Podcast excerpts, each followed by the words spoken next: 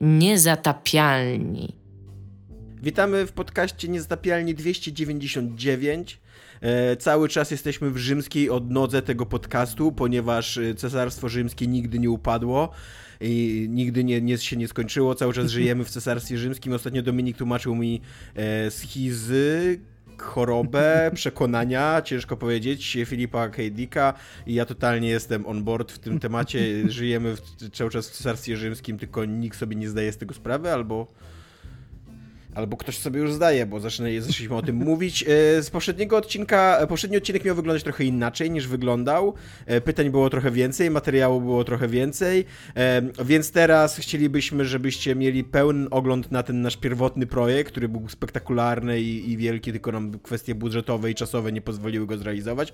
Więc będzie to odcinek niezatapialnie 299 Director's Cut w którym wykorzystamy e, pytania z, sprzed tygodnia, których nie wykorzystaliśmy, plus dopisaliśmy kilka nowych, e, które nam się spodobały i które stwierdziliśmy, że ideowo będą pasowały. Ja nazywam się Tomek Strągowski, a są ze mną jeszcze Centurion.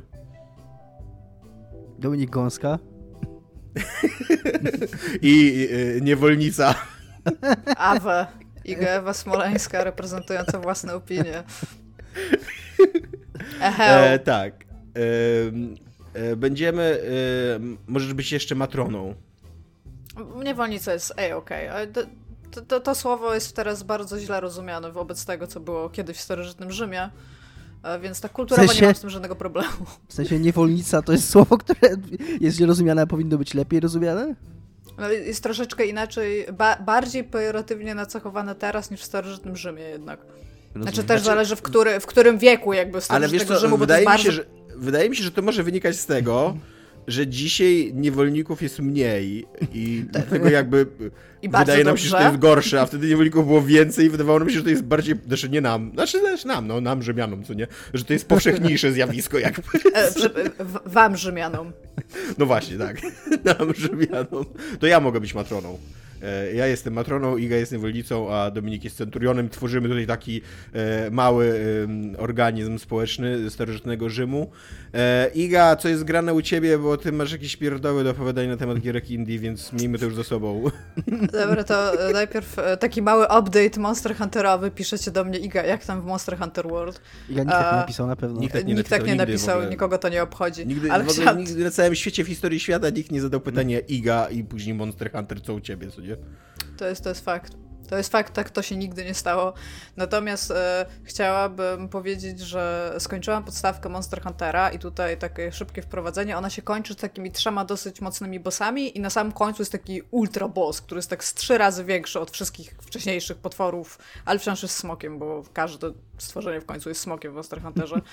I tak, e, jako że już byłam taka dosyć wykokszona i dosyć dużo ostatnio grałam, no to tych trzech bossów tam przeszłam. Tego ostatniego to w ogóle już tak przeszłam, że mogłam praktycznie mnie nie być w pokoju, bo tak łatwo mi to poszło. I wchodzę do dodatku, on się nazywa Iceborne jest tak samo po prostu kretyńsko-fabularny jak e, cała reszta Monster Huntera. E, czy jest po prostu wyspa zaraz obok tej wyspy, którą odkryliśmy i wcześniej jej nikt nie widział, ale teraz jest dodatek, więc ją zauważyliśmy z jakiegoś powodu. No i jak to... Iceborne, więc to jest po prostu wyspa lodowa. E, I weszłam tam na tym moim pełnym koksie pokonania wszystkich tych ostatnich bossów z podstawki, po prostu żarłam gruz i mnie rozjechali, więc e, znowu mam bardzo dużo fanu w Monster Hunterze. Ale co chciałam powiedzieć, to e, będąc wierna tutaj moim korzeniom gier dziwnych i gier bardzo, nie, to jest bardzo, bardzo niezależna gra. Ma grafikę, więc nie jest stuprocentowym underground indie, ale jest ten. Znalazłam grę, która się nazywa Online Simulator. Jest grą e, z jednych z moich ulubionych serii, czyli takich, które udają system operacyjny i mają tam swój malutki internecik, który ktoś tam zakodował i to jest tam w ogóle super cool. Ktoś mi uświadomił ostatnio u nas na grupie, że ja jestem specjalistą raz najwyższej klasy, jeżeli chodzi o systemy operacyjne. Wiem dużo na ten temat, więc jestem bardzo zainteresowany, co, co dalej powiesz. No więc e, gra. To, to, jest bardzo dziwna gra. Tak jak mówiłam, nazywa się Online Simulator. Ona ma podtytuł Love in the Time of Malware. Ale to. I byś pomyślał, że może to jest gra o miłości. I być może trochę jest, natomiast to jest gra, która pozwala ci wejść w system jakby osoby, która jest bardzo zafascynowana powielaniem tkanki zębnej. na tkankach miękkich ciała i mówi o jakimś czarnym rynku tabletek, które to, do tego dopuszczają oraz tym, że można załapać to z stron internetowych oraz programów pisanych przez imigrantów. I jest bardzo, bardzo dziwna ta gra. I tak jak zwykle tego typu gry polega na czytaniu e, tam historii czatów, ma, ma, oczywiście swój mały program czatowy, wchodzeniu i wynajdywaniu stron internetowych, na których też są jakieś dane oraz znajdowaniu haseł do plików, które już masz jakby specyficznie na tym komputerze. Ona jest bardzo krótka, tego jest bardzo mało, ale jest na pewno bardzo, bardzo dziwna i osoba, która ją zrobiła jest bardzo zafascynowana zębami oraz możliwością rozrostu zębów, co było bardzo, bardzo dziwne, grając w nią przez dłuższy czas. Wychodzę Chciałam... jak gra, w którą gra Iga. Tak, jest o rozroście zębów. Ja jestem sama zafascynowana tkanką zębną, ale już wciąż było to dla mnie pretty creepy grając w nią, bo tam jest jeszcze taki wątek jakby dominacyjno-sub... Jak jest po polsku? Jest Misyjny? Aha. Nie, yy... że jesteś, masz kogoś, kto dominuje i kogoś, tak, i kogoś, kto jest podległy. Więc tam się, tam czytasz o takim bardzo, bardzo dziwnym związku osoby, która przeprowadza badania i eksperymenty właśnie, które wiążą się z tym rozrostem zębów w tkankach i jego pacjenta. I się robi bardzo, bardzo dziwnie w pewnym momencie, jak się jesteście w stanie. Jest dziwniej początku... niż to, co powiedziałam. Właśnie, no bo chciałem powiedzieć, bo na początku w ogóle nie brzmiało dziwnie. No właśnie, e, tak. to się wytnie. Iga, jeszcze oglądasz jakiś film. Oglądałam film. Jakby, e, I... Mnie nawet zainteresował trailer tego filmu, co jest rzadkie. Tak, i właśnie chciałam Może przejdźmy powiedzieć... w kierunku zrozumiałej kultury. Ale tam, ten film też nie jest jakiś super. Znaczy, to jest tak. E, to, co ja tutaj powiem, najprawdopodobniej jest już e, jakby wiadomą kulturową, której ja po prostu nie znałam, bo to jest o popkulturze. To jest film o norweskim black metalu i grupie Mayhem, a właściwie głównym gitarzyści. Władcy Chaosu, Lords of Chaos, który dzieje się w latach 80. w Norwegii, kiedy to jakby tworzy się ten w cudzysłowie nowy norweski black metal. E, I jednymi z głównych bohaterów właśnie oprócz tam zespołu Mayhem jest między innymi Burzum, tak? Więc jakby nie patrzeć, ra raczej popularne zespoły. To znaczy Burzum jest moim zdaniem już w takiej dziedzinie pop, jeżeli chodzi o metal. Burzum. Na zasadzie nie burzum, tak? Na zasadzie może nie pop, a in muzyka pop, ale jest to bardziej popularne. W sensie raczej się zna burzum, tak? Jak komuś pokazujesz, to ktoś może powiedzieć, o, kojarzę to, może nie kojarzę wszystkich płyt, ale wiem, co to jest. I to jest historia oparta na faktach, która z tego, co przeczytałam potem i w trakcie oglądania jej, jest w miarę spójna, oczywiście zdramatyzowana, to jest film aktorski, który opowiada o tym, jak przekraczali kolejne granice, stąd stworzyć e, taki jakby lifestyle black, znaczy dev i black metalowca. Na zasadzie, że to są osoby, które bardzo tam palą kościoły, są zafascynowane śmiercią, i bardzo dużej takiej rzeszy ludzi, którzy to tworzy, która to tworzyła, jeszcze w takim nurcie, kiedy bardzo, bardzo się wierzy w wszystkie zasady, które są wyznawane przez taki gatunek muzyczny. I powiem wam, że w ogóle filmowo to jest bardzo dobry film, w sensie ma bardzo dobre kadry, e, ten, ta historia jest mega ciekawa i tak jak mówię, ona mi nie była znana. Jeżeli się ją znano, to najprawdopodobniej te zwroty, Czy jakieś akcje, horror? to co się... To jest taki thriller bardziej, wiesz, obyczajowy bym powiedziała. Tam nie ma żadnych elementów nadprzyrodzonych, ale no są takie, no są wydarzenia, które raczej nie są przyjemne, kiedy je oglądasz i kiedy wiesz, co może się zaraz wydarzyć, więc ma jakiś tam taki efekt napięcia. No plus jest e, w tej takiej estetyce e, no black metalowej. No i mówię, jakby te wszystkie rzeczy, które tam są, no ja mam wrażenie, że większość jakichś moich znajomych, jak byłam młodsza i dużo słuchałam metalu, no to raczej o tym wszystkim wiedzieli. Ja nigdy nie czytałam jakoś, o, moi idole black i death metalowcy, może poczytam o nim w gazecie Popcorn, o tym jak być może któryś z nich sobie odstrzelił głowę, albo coś takiego. Więc to są, to, to są takie fakty, które są znane. Ja ich nie znałam, więc super interesująca historia. Po prostu to, że, że ona nie jest bardziej popularna, bardzo mnie zaskoczyło. I gra w tym filmie jednego z głównych bohaterów typ. I ja się tak patrzę i to, ja tak, go znam. Ja znam jego twarz. to jest młodszy brat, brat Kevina, samego, Kevina w samego w domu. Tak, Rory Kalkin. Rory Kalkin. Ja siedzę, ale wiesz, po prostu siedzimy i to oglądamy. tak. A on jest jeszcze zrobiony na e, death metalowca, czy tam black metalowca, więc ma te takie czarne włosy długie, e, ma te takie pozy, żeby być groźnym i ja tak siedzę i tak, wiesz, patrzysz się na, na tą twarz tam wiem, że skądś go kojarzę i te, Tomek ze mną ogląda i mówi, ty, to jest Kevin w domu. I ja tak siedzę i tak, coś może tak, ale chyba nie, bo coś wygląda na, młod- na za młodego niż wtedy, jak wyglądał Macaulay Culkin, jak kręcili ten film. I on patrzy i mówi, ty, to jest jako młodszy brat. I ja mówię, że Jezus Maria, oglądamy film. no, One... tak. Tak, są bardzo, bardzo podobni. Więc ja, ja, dla mnie to jest ogólnie takie odkrycie, że mm, osiedliśmy sobie wieczorem pooglądać i ja mówię jakiś horror. I to mówi, a może być thriller? I ja mówię, no okej. Okay. Oglądaliśmy to na HBO Go bo zaczęłam płacić za HBO Go, a mało oglądamy rzeczy, więc czasami mamy wieczór przymusowy HBO Go i musimy znaleźć tam jakiś film, żeby to się opłacało. I on mówi, dobra, obejrzyjmy to. I myśleliśmy, że wiecie, że pooglądamy jakiś film dla Beki tam do piwka przez 30 minut i może nam się znudzić, ale po prostu już potem siedzieliśmy tak. Ja już siedziałam do Wikipedii i patrzyłam, czy to wszystko jest prawda. Przeglądałam jakieś zdjęcia, a twórcy tego filmu zrobili jeszcze bardzo fajną robotę, taką researchową, bo e, tam są takie sceny, takie jakby inscenizacja fabularna tych rzeczy, które na przykład zachowały się na zdjęciach z jakichś tam pierwszych e, zdjęć wspólnych e, zespołu Mayhem i oni tych aktorów tak zrobili, żeby te zdjęcia były prawie identyczne w filmie i potem realnie sobie siedziałam na Wikipedii i przeglądałam te rzeczy i bez kitu ktoś wziął jakby kadr do kadru zdjęcie, które zrobili, tylko teraz są to aktorzy, nie? Więc to, to, to też się fajnie ogląda, ale historia jest strasznie popieprzona i co więcej, jak się patrzy na to, co się stało z tymi ludźmi jeszcze potem, to ona się jakby nigdy nie robiła lepsza. Jest taka Powiedzmy, że ci ludzie bardzo wyznawali jakby wartości, które przekazywali w muzyce, jeżeli rozumiałeś, co śpiewają. Dziwne to jest, co, co się dzieje, dzieje na rubieżach Cesarstwa Rzymskiego. Tak, tak. Norwegia to jest, to jest miejsce, które potrzebuje ogólnie, żeby cesarz tam wstąpił i powiedział, co powinni robić, ponieważ tam się źle dzieje według tego filmu, guys. Jakaś, jakaś porządna inwazja tradycyjnych wartości rzymskich. się tak. tam przydała. I, I, od razu powiem, że to nie jest taki, jakby te kre, tam jest, kreacje aktorskie są bardzo dobrze zrobione, natomiast e, jakby tylu ludzi było zaangażowanych w tą historię, że, że wiele z nich musi być takich bardzo komiksowych, w sensie oni mają tam kilka cech charakteru tylko, ale moim zdaniem to też bardzo gra, więc e, polecam to jako, jako realnie, żeby sobie zobaczyć film na wieczór i, i się w cudzysłowie trochę dobrze bawić, bo to nie jest film, przy którym siedzisz yeah, super, nie? Ale też przy okazji e, zaczęliśmy sobie trochę więcej burzum słuchać, więc... E, powtórz tytuł jeszcze dla ludzi, którzy... E, Lords of Chaos, Władcy Chaosu jest, e, jest na HBO Go, jeżeli ktoś ma. Jeżeli nie, to myślę, że znajdziecie jakiś sposób, żeby pozyskać możliwość obejrzenia tego filmu. Nie wiem w jaki sposób i nic nie sugeruję, ale tak, na HBO Go jest ten film. Kolejne e... przymusowe wieczorki z HBO Go również mogę recenzować. E, dobra, przechodzimy do twoich pytań, które nam zostały jeszcze.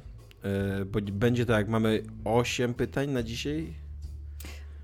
Trudno jest mi było policzyć, ile jest tych pytań, ponieważ tak. zrobiłeś ten taki, taką rzecz, co się robi w pracach naukowych, czego ja bardzo nie lubię, czyli rozdział pierwszy, podrozdział drugi, podrozdział podrozdziału drugiego, to pierwszy i siedzisz Ej, i 1, 2, 1. To ty zrobiłaś, to ty, to ty najpierw dopisałeś mm, bonus, że tam pytanie 3,5. No dobra, ale 3,5 a 3,75 dół to jest bardzo duża różnica już. Bardzo. Po prostu e, moje pytania są bardziej zniuansowane. Dominik, matematyk, będzie w stanie nam powiedzieć, jak duża jest ta różnica. 0,25. nice, nice. Bawimy i uczymy. Najbystrzejsze umysły Imperium Rzymskiego tutaj się zebrały. Dominik, słyszałam, że ostatnio konwersował dużo z Pitagorasem. A Pitagoras to nie była Grecja? Starożytna Grecja? No była, no ale... To pewnie jakiś... Tak poza tym, poza tym, że my jesteśmy już 2000 lat w przyszłości tego Cesarstwa Rzymskiego, to pewnie jeszcze Pitagorasa i Cesarstwo Rzymskie różniło I kaman, Cesarstwo Rzymskie, nigdy nie wstydziliśmy się brać wszystkiego z Greki i po prostu nazywać nie, tego inaczej, ale więc... Tomek, właśnie nie, jesteśmy tam tych... Znaczy nie wiem, w sumie Pitagoras pewnie żył wcześniej, no ale Yy, tam według tych wizji Dicka, no to jest jakiś, to jakby, ten czas w ogóle nie upłynął. Tam jest jakiś, nie wiem...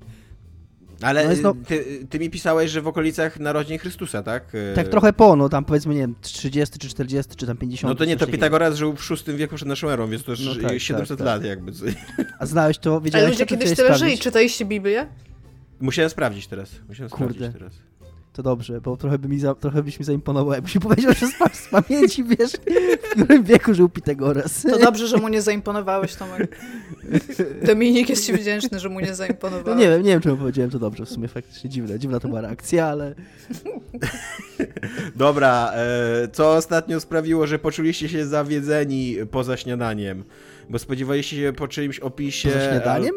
al- No właśnie, zawiodłeś się śniadaniem dzisiaj, Tomku? Chcesz nam coś trochę powiedzieć? tak, trochę tak, trochę się zawiodłem, no.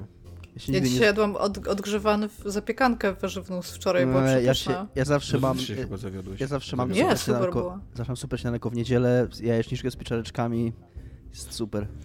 Zatem jak my dobrze karmimy niewolników w tym kraju w ogóle. Resztkami ze stołu pańskiego. Kiedyś to były czasy, kiedyś to nie było żadnych resztek ze stołu majskiego. Wyrzucały się je, potem dawało się No śmieci. właśnie. I było dobrze, nikomu to nie przeszkadzało. e, Nie można powiedzieć Disco Elysium ani Cyberpunk. Dominik, go, co cię rozczarowało? E, trochę myślałem nad tym pytaniem, bo jeżeli nie można... Znaczy, mi Cyberpunk sobie nie rozczarował, bo się pani nic nie spodziewałem. Nie możesz mówić o Cyberpunku, Eee, Dominik. Masz jedną Moja odpowiedź to. Final, to Final Fantasy XIV, to jest taka najbliżej gra, którą, która mi przychodzi do głowy, y, w którą grałem jakieś To pół jest roku to temu. MMO, tak? Tak, tak. Mhm. Grałem jakieś pół roku temu. y, bardzo dużo czytałem w sieci y, i tak się mówiło ogólnie, że to było takie redemption story ta gra, że ona na początku się nie udała, a potem wydali to... Właśnie to jest jedyne, co ja wiem o tej grze, to że ona była kijowa, Noclip- teraz jest dobra. No, klip zrobił super dokument o tym w ogóle. Mega Wydali się to, to Re. Realm Reborn i tak dalej. E, Plus słyszałem takie opinie, że to jest jedna z najciekawszych fabularnie, zaskakująco, y, współczesnych Final Fantasy, y, mimo że to MMO. Więc tak, jako że to ma triala i to ma takiego dosyć y, hojnego triala, bo, bo to nie jest trial ograniczony czasem gry, ani contentem, tylko levelem postaci i to jest dosyć duży level postaci, taki, że nie wiem, 30 jest coś takiego, ja tam zrobiłem może z 10 leveli, jak w to grałem, a grałem w to tam, no trochę grałem, no tam kilka wieczorów, no tam może nie 30-40 godzin, ale tam z 10 pewnie było. E, I jakkolwiek być może tam się dzieją ciekawe rzeczy w tej grze dalej, natomiast jest to gra, którą jeżeli teraz ściągasz, może jak się kupi pełną wersję, też jest inaczej, są jakieś tam, można przeskoczyć ten początkowy content, czy coś tam zrobić innego, tego nie wiem. E, Ja ściągnąłem ten trial tak jak mi pozwalało to na stronie gry, żeby zobaczyć jak to się gra i było to totalnie zwykłe takie MMO jak sprzed 20 lat. Co zabijasz zamiast szczurów i dzików? on- y, może nie na, przez 20, kiedy World of Warcraft wyszedł 15 lat temu. No tam też zabijasz szczury i dziki. No, już nie pamiętam, no jakieś tam biegałem stworki takie, no ale generalnie było to super, takie stokowe fantazy y, ze super stokowymi questami, idź zabij tam 10 ludzików. Y, Trochę było takiego, czegoś takiego, że jakieś tam cutscenki, ale nic mnie tam nie porwało, ani nie sprawiło, że byłem jakiś zainteresowany tym. Jakoś mnie to na tam, mówię, te kilka wieczorów e, trzymało przed ekranem, ale, ale absolutnie nie mam ochoty. Sobie tak myślałem, o, się wkręcę, fajnie, będę miał takie MMO do grania. Jak się wkręcę, to tam zapłacę za to i, i będzie fajnie.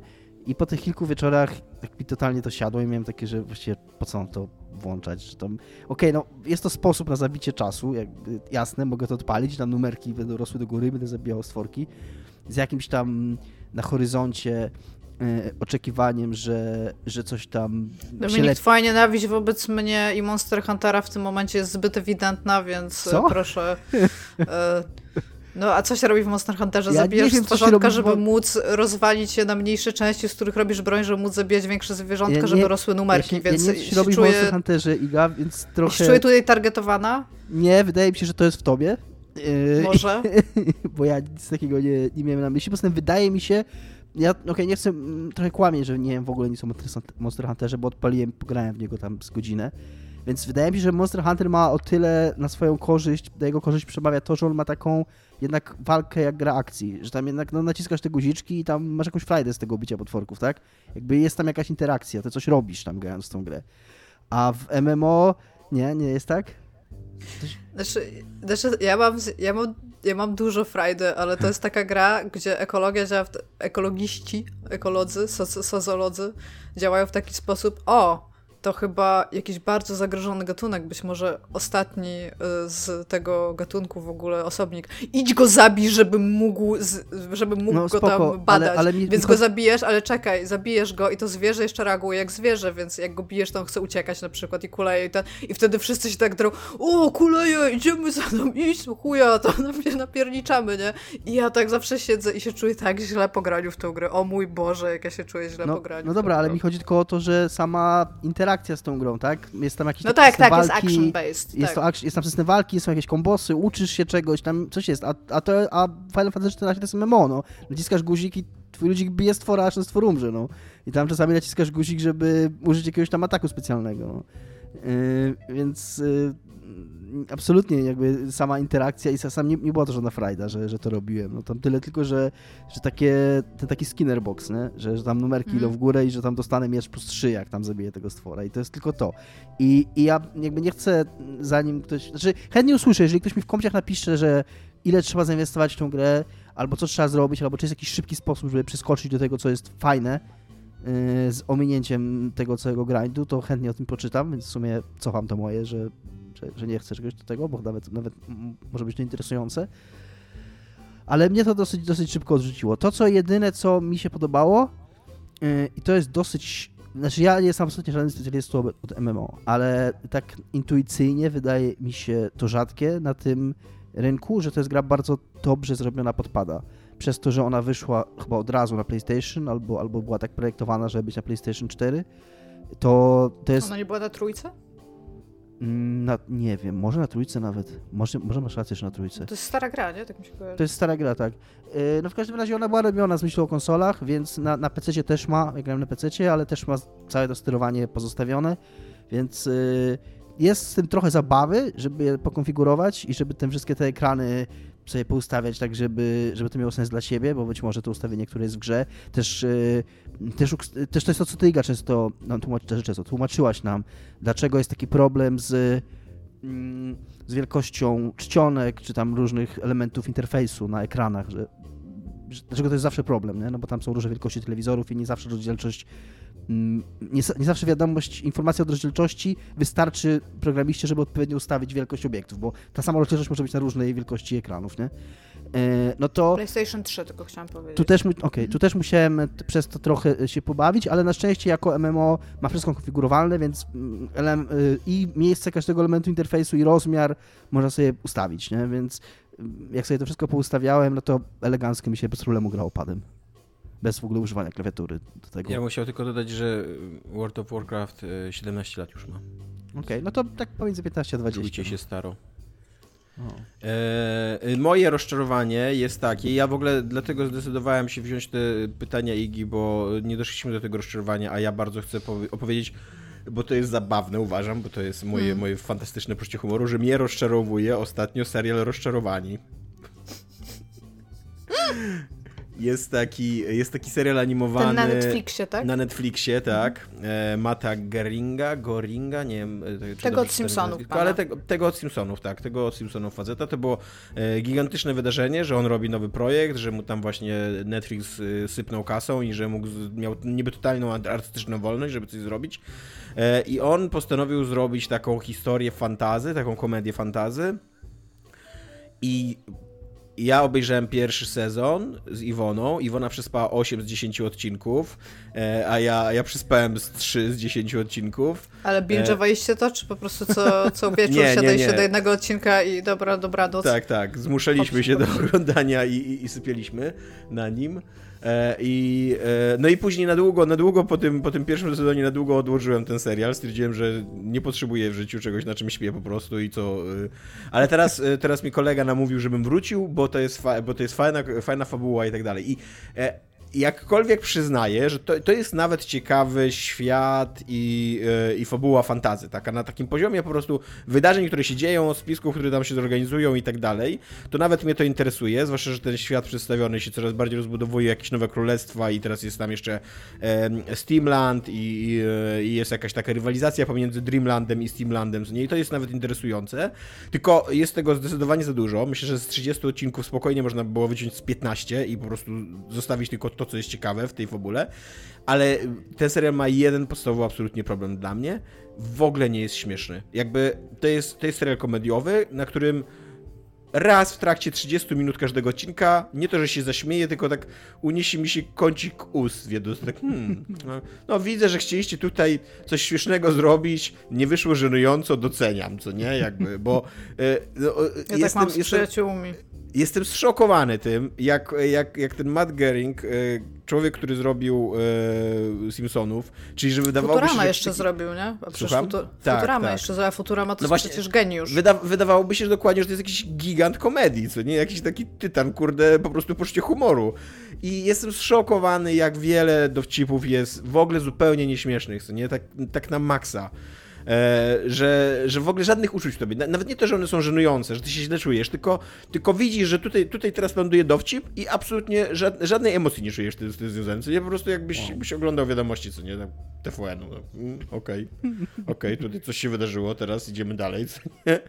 I, i tak, jest to strasznie rozczarowujące, bo jakby widzę potencjał w tym serialu, mówię, na poziomie fabularnym on jest nawet interesujący, tylko, że też ciężko się interesować serialem, którego jest za dużo, a, i który nie jest śmieszny, mimo że stara się być śmieszny, bo on mhm. dużo, dużo czasu traci na opowiadanie tych dowcipów, które nie są śmieszne, co nie, więc E, I tak, i teraz jestem po trzecim sezonie, dokładnie już, już dwa ostatnie odcinki to oglądałem tak, wczoraj się tak położyłem i obejrzałem sobie właśnie godzinkę i tak się zastanawiałem, po co ja to robię w ogóle, dlaczego, co nie?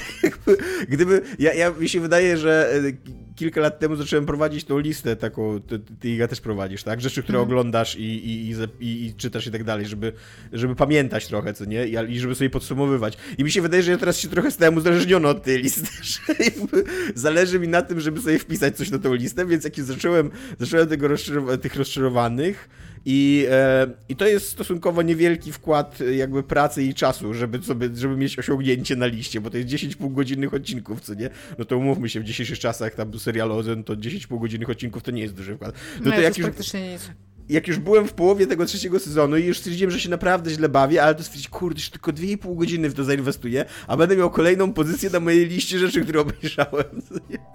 Ale to jeszcze Więc... będzie wychodziło po tym trzecim sezonie? W sensie... Tak, tak. Okay. I tak. będziesz dalej to oglądał, czy już stwierdziłeś, Nie wiem, że... nie wiem, bo, nie wiem, bo mówię, to jest skomplikowane. Y, no zakończyło się to takim y, cliffhangerem, że... I to w ogóle takim strasznie, kurde, nie dzisiejszym cliffhangerem. Takim cliffhangerem z lat, z czasów... Yy, Lostów, co nie? Że, że autentycznie w ogóle sezon się kończy tak, że, że, staje, że stoi po prostu na końcu ciemnego korytarza jakaś złowroga postać i właśnie robi krok, żeby wyjść z cienia i wtedy puch, ucina.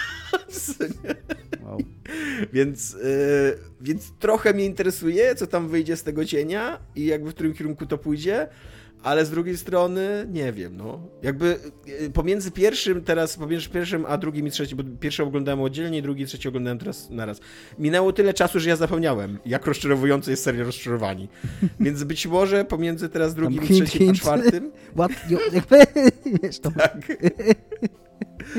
Być może teraz też to, minie na tak patrzy, czasu, że... Tomek tak patrzy na ten tytuł na Netflixie. Iwona, pamiętasz, jacy byliśmy po oglądaniu tego serialu? Iwona, nie pamiętam. nie, no, Iwona jest dużo mądrzejsza niż ja, jeżeli chodzi o konsumpcję popkultury. I jak ja powiedziałem, że będę oglądał ten głupi serial, na którym spałaś, to on powiedział, okej, okay, ja nie. Ja, ja tam, rób to na sam, nie w swoim czasie. jest taki, jest taki, nie pamiętam w jakim to było filmie, bo to było bardzo dawno, ale była to jakaś komedia romantyczna z Hugh Grantem gdzie jest taka scena, że... To w ogóle nic nie zawęża niczego, nie? To, co no tak, tak, tak. No tak. No. Że, tak, że wraca para Nadal mamy ze 3000 filmów, tam w... nie tutaj w tym zbiorze. Czy, czy, występował w tym filmie w krawacie? Wraca, nie pamiętam. Wraca facet i kobieta z kina i tam pytają ich, jak wam się film podobał i, i facet odpowiada, że podobał mi się, tam I enjoyed it. A babka tak patrzy na niego, przecież spałeś sobie film, a on I enjoy sleeping. Więc, że lubię spać, nie? Więc... Iga, co ciebie rozczarowało? E, ja tutaj do tego pytania tam dopisałam takie jeszcze dla was wskazówki, że, e, że na przykład przeczytaliście o czym się spodziewaliście się czegoś więcej. I ja, to, ja tak miałam na przykład bardzo mocno z grą Prey, która nie jest naszą ulubioną grą, już stwierdziliśmy, ale jakby, nie wiem czy pamiętacie, że jak leciały te pierwsze, nie pierwsze trailery, kiedy ona jeszcze była zupełnie inną grą, tylko Mhm. te drugie, w którym już mówili o tej grze, która będzie, nie? Bo tam był taki jakiś fęk, że ona się zupełnie zmieniła. Tak, ona w międzyczasie miała być jakąś taką grą w ogóle łowcy nagród w takim super fiction Tak, tak. Boju? Tak, i ona w ogóle taka action miała packed być, miała no. być, tak. A potem zaczęli pokazywać e, to, gdzie by to jest zbliżanie na oczy, że tam, o, czy to jest człowiek, czy to jest, kurde, jak Kubek. mimik, czy tam, czy tam, tak, czy kubek, nie? I ja pamiętam, że wy mi mówiliście, że to będzie e, takie sobie, To i ja powiedziałam, kubek, że może... to, nie, to było trochę rozczłowione. Tak, tak. Tak, możesz być wszystkim, jeżeli chcesz być kubkiem, to było ważne. E, więc jakby ja, ja ją, prze, ja ją a, co przeszłam. możesz, a co będziesz robić jako kubek? Możesz strzelać, hakować albo skradać się. Tak, albo skradać się. Klasyczne I- życie i kubka w cesarstwie rzymskim. I jakby spodziewałam się trochę, jak się nazywały te Immersive Sim? kosmity te? Nie, te kosmity, jak one się nazywały. Ale- Chaos, jak one się nazywały. Ale które kosmity? Jest dużo kosmitów. No ten, no ja wiem, że one miały konkretne nazwy, ale one jako byt, jako Mimik. to czarne, nie, jako to, Mimik to był ten mały, Mhm. który się zmieniał, a jak się nazywał ogół tej rasy? Na S chyba coś. No co, coś, no, w każdym razie pamiętam, że sobie wyobrażam, ło, ale to, to może być ciekawe. Lubię w ogóle rzeczy gdzieś zamknięte na stacji kosmicznej i jakby chyba chciałam w moim Tajfun. sercu, żeby to... O, tajfuny właśnie. Chciałam w moim sercu, żeby to było trochę lepsze, a było po prostu takim minimo, minimalnym jakby wkładem do tego, co mógłbyś włożyć do takiej gry, dającej jakąś tam e, skórkę, bo oprócz tego to był po, po prostu super podstawowy immersive sim, taki pójdziesz gdzieś, dowiesz się czegoś, wrócisz, przeczytasz maile, te maile są nawet czasami fajnie napisane i praktycznie tyle, a ja totalnie, totalnie chciałam po prostu nowego horroru, jeszcze z takimi fajnymi elementami akcji w kosmosie na opuszczonej stacji kosmicznej, plus no zakończenie powiedzmy sobie szczerze nie jest, nawet nie wiem czy ono jest rozczarowujące, jest po prostu durne. Jest durne, no. Więc no, Prey jest moim takim tym, ale pamiętam, że jeszcze jak pierwszy, e, pierwszy zwiastun, znaczy może zwiastun, taką zapowiedź, co będzie w ogóle e, w, pamiętacie This War of Mine? Jak, jak wychodzi, jak miało dopiero wyjść, jak jeszcze nie było tych gameplayów albo coś takiego i oni tam pisali o tych cywilach, którzy się będą, że dzie, dzięki snajperom, pamiętacie, że było coś takiego, że dzięki snajperom, którzy e, w dzień są jacyś tam aktywni, e, ci cywile siedzą w domu, że była taka składnia tego, pamiętam, jakiejś tam notki prasowej czy tam coś. Dzięki. No i Dzięki wam, no snajperom. właśnie tak było, że, że, że dzięki, dzięki tym snajperom oni muszą siedzieć w domu, nie?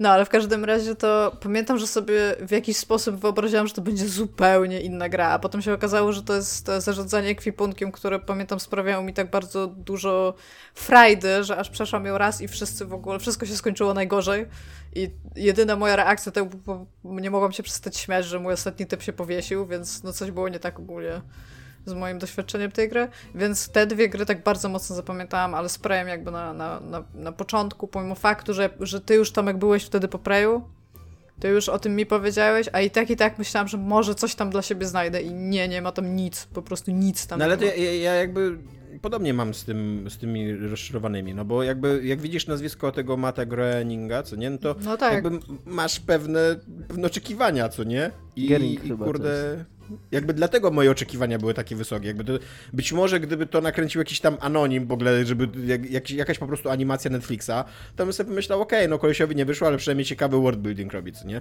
Ale jak to jest serial Mata Groeninga, to tak G- Gering chyba. tam jest R właśnie. Gering. G. Jest N? R. Gry, R. Groening. Tak się- Romeo. Gering. Matt Gering. Niech będzie Matt Gering. Pan Matt Groening, nie masz racji, Matt Groening, Groening. no właśnie, tak, tak. Gro, Przepraszam, Groening, tak się, tak się Ma, tak, masz rację, przepraszam. przepraszam Groening. okej. Matt Groening. Matt Groening? No. No, w każdym razie tego Mata, jako że już jest, przyszliśmy na ty, Tak, tak, dobra. No jakby Przepraszam. właśnie to dokładnie to rozumiem, że czasami y, jakby siadasz do czegoś, do, do jakiejś gry, do jakiejś książki, do jakiegoś filmu i coś sobie zbudujesz w tym swoim sercu, co nawet nie jest takie, że jesteś w stanie to opisać y, jakby słowami. Jak ktoś by się ciebie zapytał przed seansem, jakieś takie badanie by ci robili jakościowo ilościowe i tam czego się spodziewasz po tym filmie, po tym kiedy, nie wiem, widziałeś trailer, plakat albo y, tam przeczytałeś jakby o czym on jest, nie? I ty sobie siedzisz i to nie jest tak, że ty jesteś w stanie opisać, czego ty się spodziewasz, ale potem wychodzisz i czegoś nie było, co byś chciał, żeby tam było i jesteś zawiedziony. I o to mi chodzi, że właśnie takie... To nie jest fajne, to, to nie jest fajne. No, tak. Dominiku, co jest grane u ciebie? ja skończyłem i skończyłem ją w sumie przed ostatnim odcinkiem już, e, przed nagraniem ostatniego odcinku grę, ale embargo na recenzję było do wtorku, więc nie mogę o tym mówić. I było to Little Nightmares 2. Jestem czyli... super zainteresowana twoją opinią, więc... Jest, mi się ta gra bardzo Możesz podobała. Możesz recenzję Dominika na poligami. Jest, jest moja recenzja na poligami. E, mi się ta gra bardzo podobała. Dałem jej 4,5 na 5 w ogóle w skali poligami. E, i, I ona mi się podobała nawet zaskakująco dla mnie, bo spodziewałem się, że raczej obojętnym mnie pozostawi, bo jedynka pozostawiła mi raczej obojętnym. E, niedawno ona weszła, grałem w nią bardzo niedawno, bo ona do Golda weszła, więc e, mogłem w nią za darmo zagrać. E, I się dosyć szybko od niej odbiłem, bo mnie dosyć mocno frustrowała tak realizacyjnie. Była, yy, po pierwsze, to co mnie strasznie w niej wkurzało, to to jest taka trochę gra mm, podobna, ona jest bardzo podobna do tych gier Playdead, Limbo i Inside.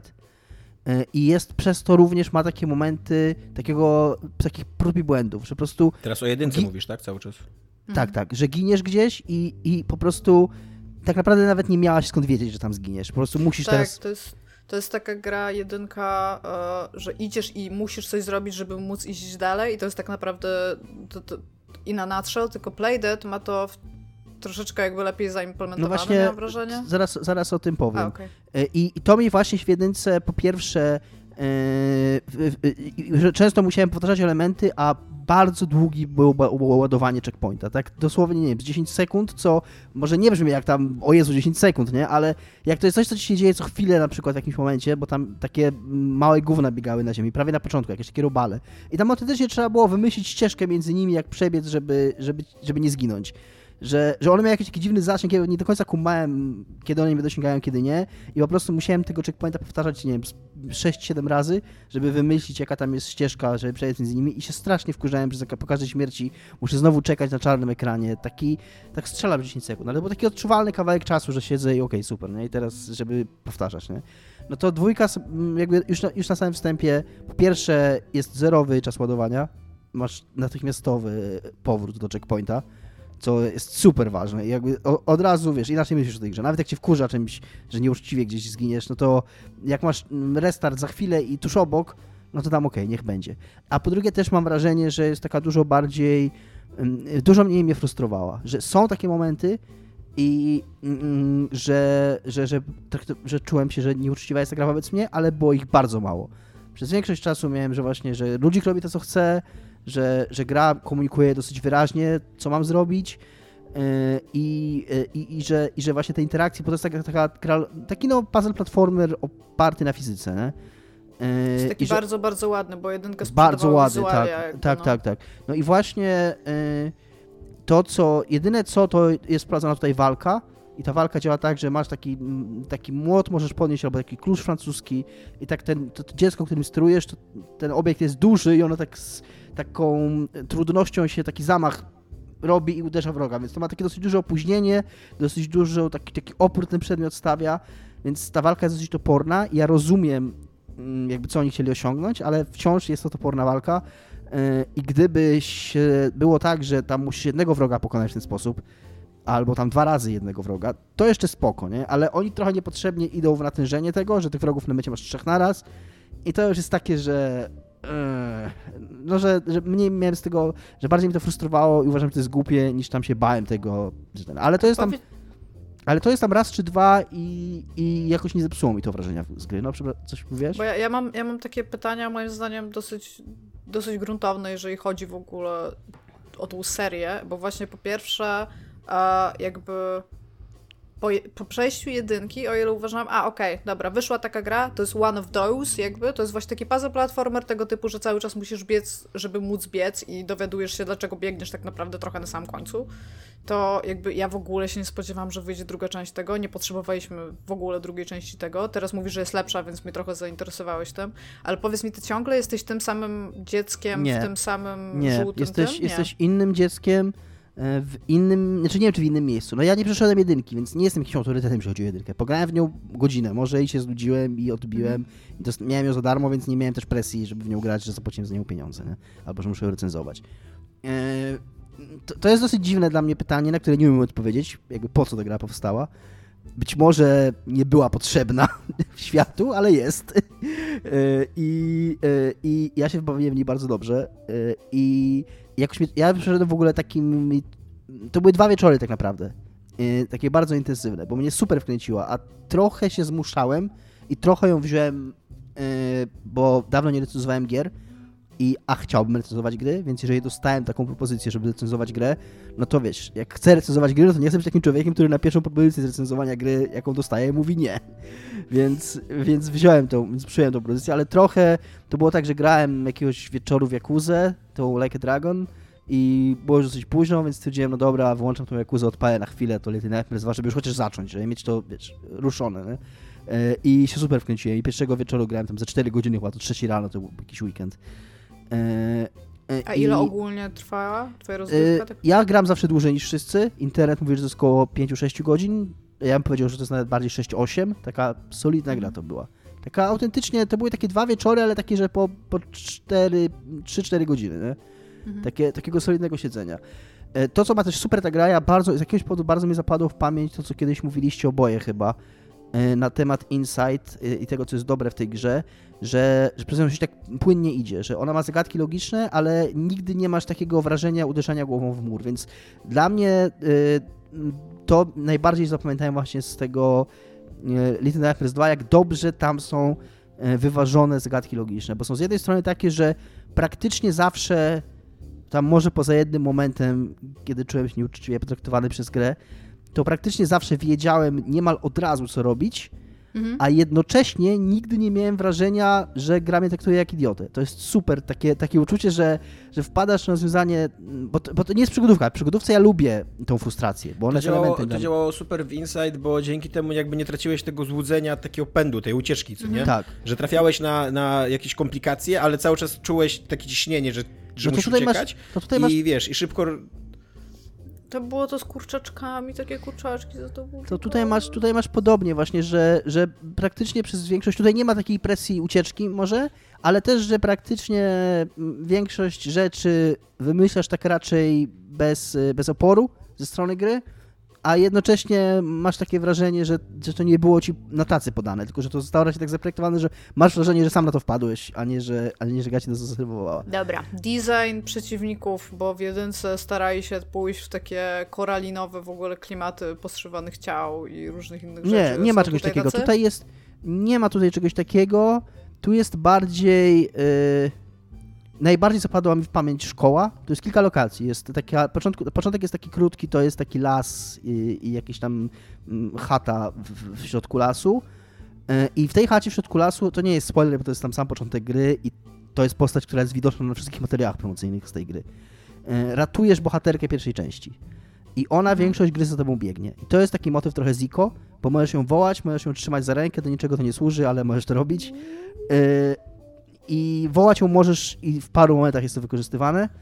Yy, I ona ci, to co jest super, że ona ci też pomaga rozwiązywać zagadki. To jest tak, ona jest tak super to AI zrobione. Fakt, że tam nie ma ona za dużo do roboty, więc, ale, ale to co robi, robi super świetnie, że masz takie wrażenie, że, że czasami jest tak, że ona wymyśli coś szybciej niż ty i zaczyna to robić, yy, ale ty się domyślasz o co jej chodzi, zanim ona to zrobi. Takie masz, takie autentycznie wrażenie, mm, że, takiej współpracy, że ona nie biegnie z tobą tylko jak tam e, jakiś ciężar, jak kula u nogi i, i tylko cię wkurza, tylko że autentycznie ci pomaga.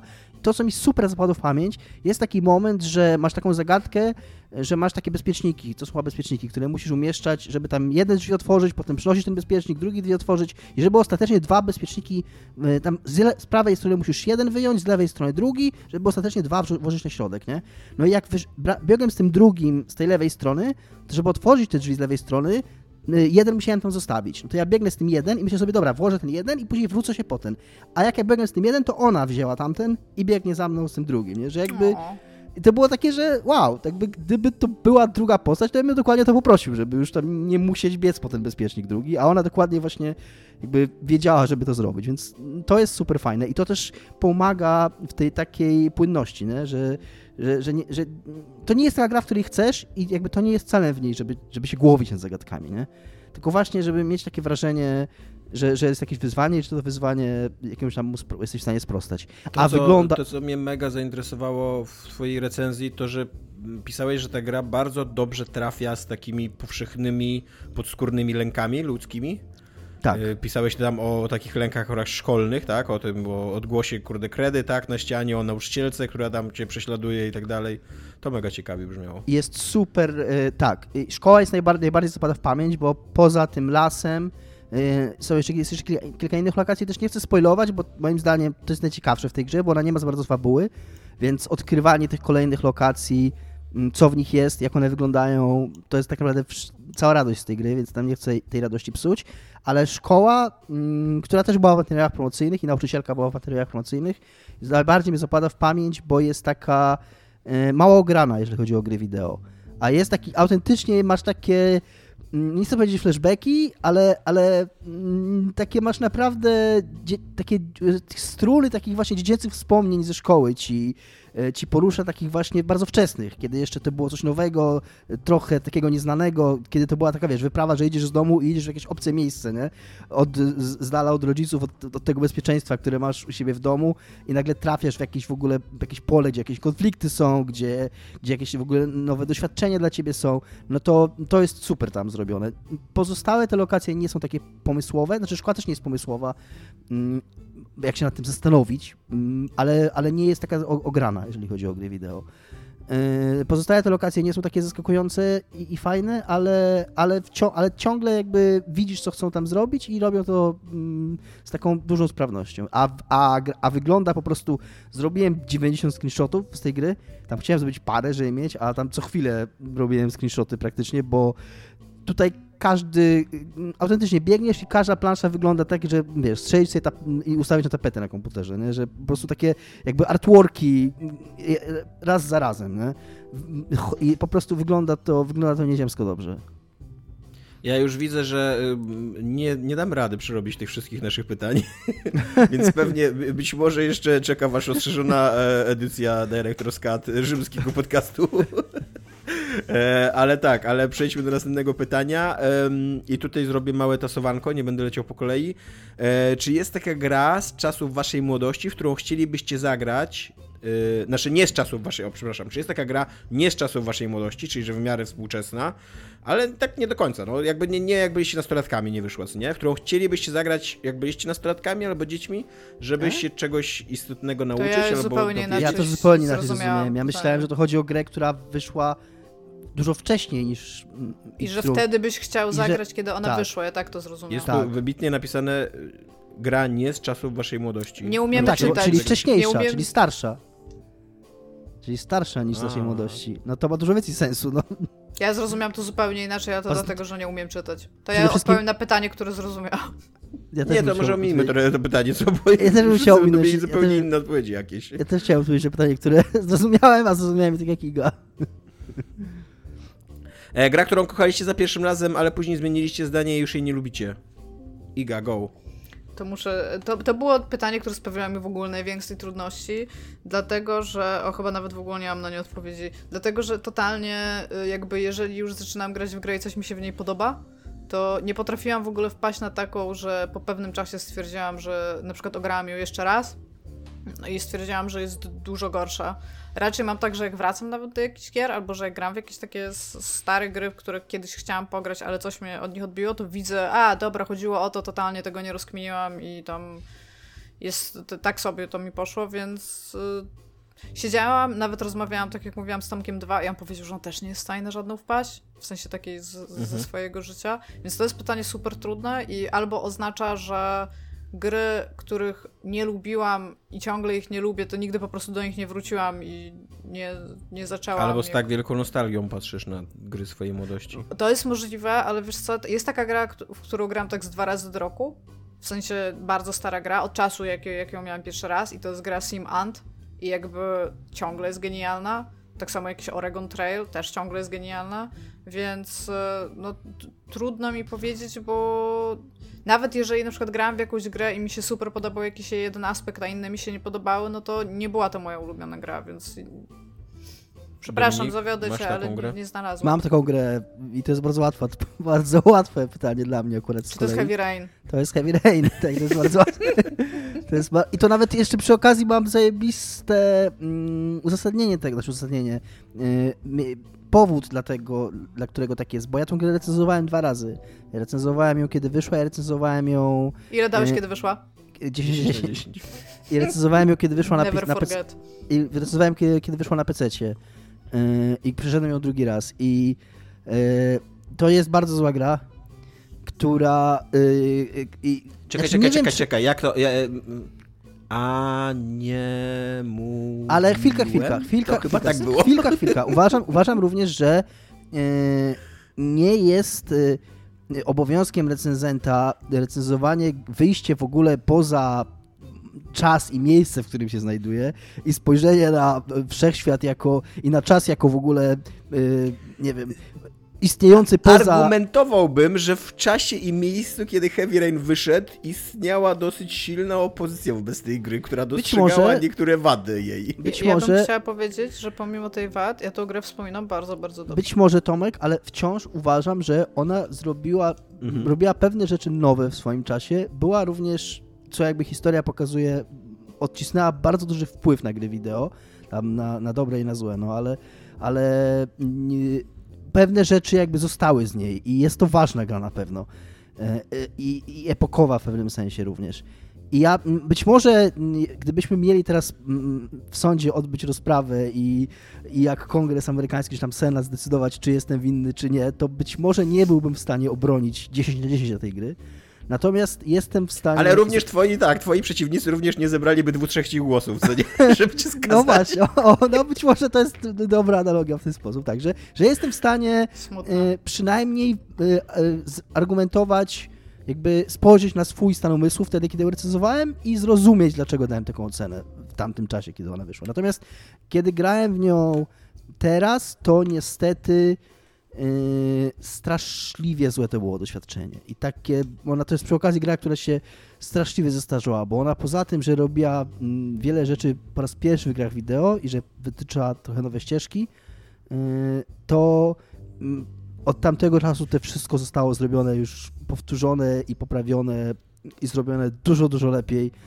I ona jest. I, i, A również się- też nie zapominajmy, że y, twórca Heavy Rain zrobił to drugi raz dużo, dużo gorzej, jakby pomimo, że raz to zrobił źle, to później jeszcze wyszło Beyond Two Souls. Nie, Tak, jakby. tak. Ale potem nagle wyszło Detroit. Na, natomiast podoba, Detroit mi się Ale podobało. Detroit to już było lepsze, co nie? Detroit nie? No właśnie okej. o to mi chodzi, że nie wiem jak to się stało, że zrobił Heavy Rain, wyciągnął z tego wszystkie złe wnioski i zrobił Beyond Two Souls, po czym zrobił Detroit. Właśnie Detroit jest trochę taką grą, którą Heavy Rain obiecywało, że, że jest. jest. Nie jest to żadna tam rewolucja już teraz, ale, ale ja się dobrze bawiłem na Detroit. Miałem takie, jakby jest okej ta gra. Takie, takie solidne 7-8 na 10.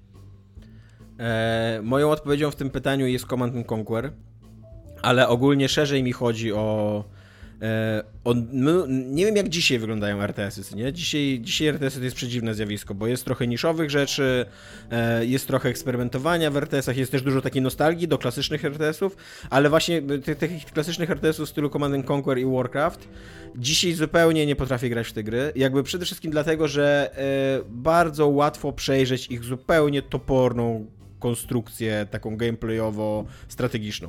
Że to w ogóle, no, przede wszystkim to prawie w ogóle nie były gry strategiczne w swoich czasach, tylko to były gry, które polegały na tym, żeby albo znaleźć jedno konkretne rozwiązanie, jakie zaproponowa- za, za, za, em, zaprojektowali twórcy tej gry na, na danej mapie, e, albo żeby zbudować jak najszybciej, jak największą ilość e, swoich jednostek i po prostu zalać e, przeciwnika e, swoimi siłami i, i to jak... Słucham? To się nazywa Rush. Tak.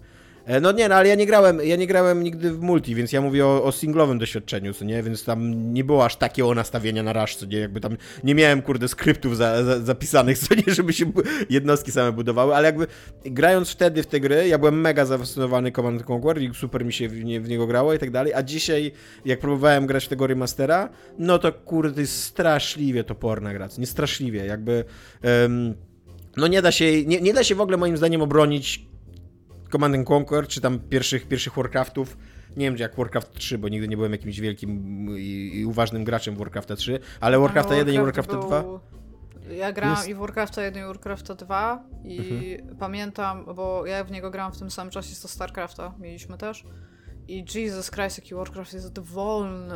To pamiętam. Ja mam- trójka też była taka wolna. I to pamiętam z Warcrafta. głównie. No ale na przykład do, do StarCrafta 1 też, też tak mam. Jakby, że nie da się moim zdaniem obronić tych gier jako gier strategicznych. One tam w ogóle, w ogóle nie ma strategii, nie ma elementu strategicznego w nich, co nie? Tam jest. Ta- jest. Ale już na takim... Ale nie no, jak, jak grasz w multi. A w Tomek singlu nie, to ja, ja o No. singlu to, to, to Nie no, jak grasz, multi, jak grasz nie drugim człowiekiem, jak grasz z drugim człowiekiem, to zawsze ci wchodzi jakiś element Mhm. strategiczny, no bo tam y, jakieś psychologia, jakieś zwodzenie i tak dalej, co nie? To oczywiście, pewnie, że tak, co nie? Y, Ale to kurde nawet, wiesz, nawet FIFA się robi grą strategiczną nagle w multi, co Ale nie, nie? no w sensie chodzi o jakieś takie rodzaje buildów, e, jakby wobec tego, jaką strategię e, i taktykę w ogóle ma twój, twój oponent, tak? Jak patrzysz jak gra i się Mhm. do tego dostosowujesz, to zaczynasz mieć strategię. Ale kampanie, to kampanie w ogóle nie są strategiami. Kampanie pokazują ci w ogóle rzeczy, które się potem w multi nie Tak. dzieją bardzo często, więc... E, No, więc, więc to jest taki mój... Ja mam dobrą anegdotę dla ciebie, Tomek, i być może dla naszych słuchaczy. Mam nadzieję, że dla naszych słuchaczy też. Bo tak Dla mnie chodzi nie, o nas. dziękuję. Iga, ty jesteś Znaczy, tylko niewolnicą, ty byś nie zrozumiała. Dla Igi też, no, ale Centurion, se- Centurion będzie żartował z gry strategicznej, czego ty się Dla spodziewasz? Igi też, no ale, no, ale to jakby dla Tomka w tym sensie, że to Tomka wątek, no więc dla niego chcę dopowiedzieć. Yy, Po, kie- kiedy wychodził ten remaster w okolicach jego premiery, twórcy mówili między innymi o tym, jest taki słynny błąd yy, w sztucznej inteligencji Command and Conquer pierwszego, yy, że, że AI nie umie niszczyć murków. Yy, Jak robisz sandbagi te naokoło swojej bazy, to Tak. sztuczna inteligencja nie potrafi ich niszczyć. Yy, a jest jeszcze drugi błąd, że jak postawisz, że, że zawsze zrzuca atomówkę, to chyba w Red Alercie było, na budynek najbardziej w lewym górnym rogu, który jest na, na mapie, najbardziej twój budynek. I oni powiedzieli, że nie usuną tych exploitów, ponieważ gra jest za trudna, jakich nie ma. Po prostu nie da się, jakby niektóre misje są tak trudne, że, mm, że oni nie chcą, że musieliby po prostu przebalansowywać tą grę i że ona trochę jest tak zrobiona, że ten exploit musi być, więc to jakby to też udowadnia jeszcze przy okazji tą, mm, to, to argumentuje dodatkowo tą twoją tezę, że to nie jest w ogóle gra strategiczna, bo potem trzeba wykorzystać ku na to, że przeciwnik nie niszczy murków i, i robić sobie takie tam, tam się robiło te murki i tymi murkami, bo tam koło murków można było stawiać budynki, więc się tymi murkami robiło taką ścieżkę pod bazę przeciwnika, że mu tam wieżyczki naustawiać i takie, takie rzeczy się robi w tych grach, nie?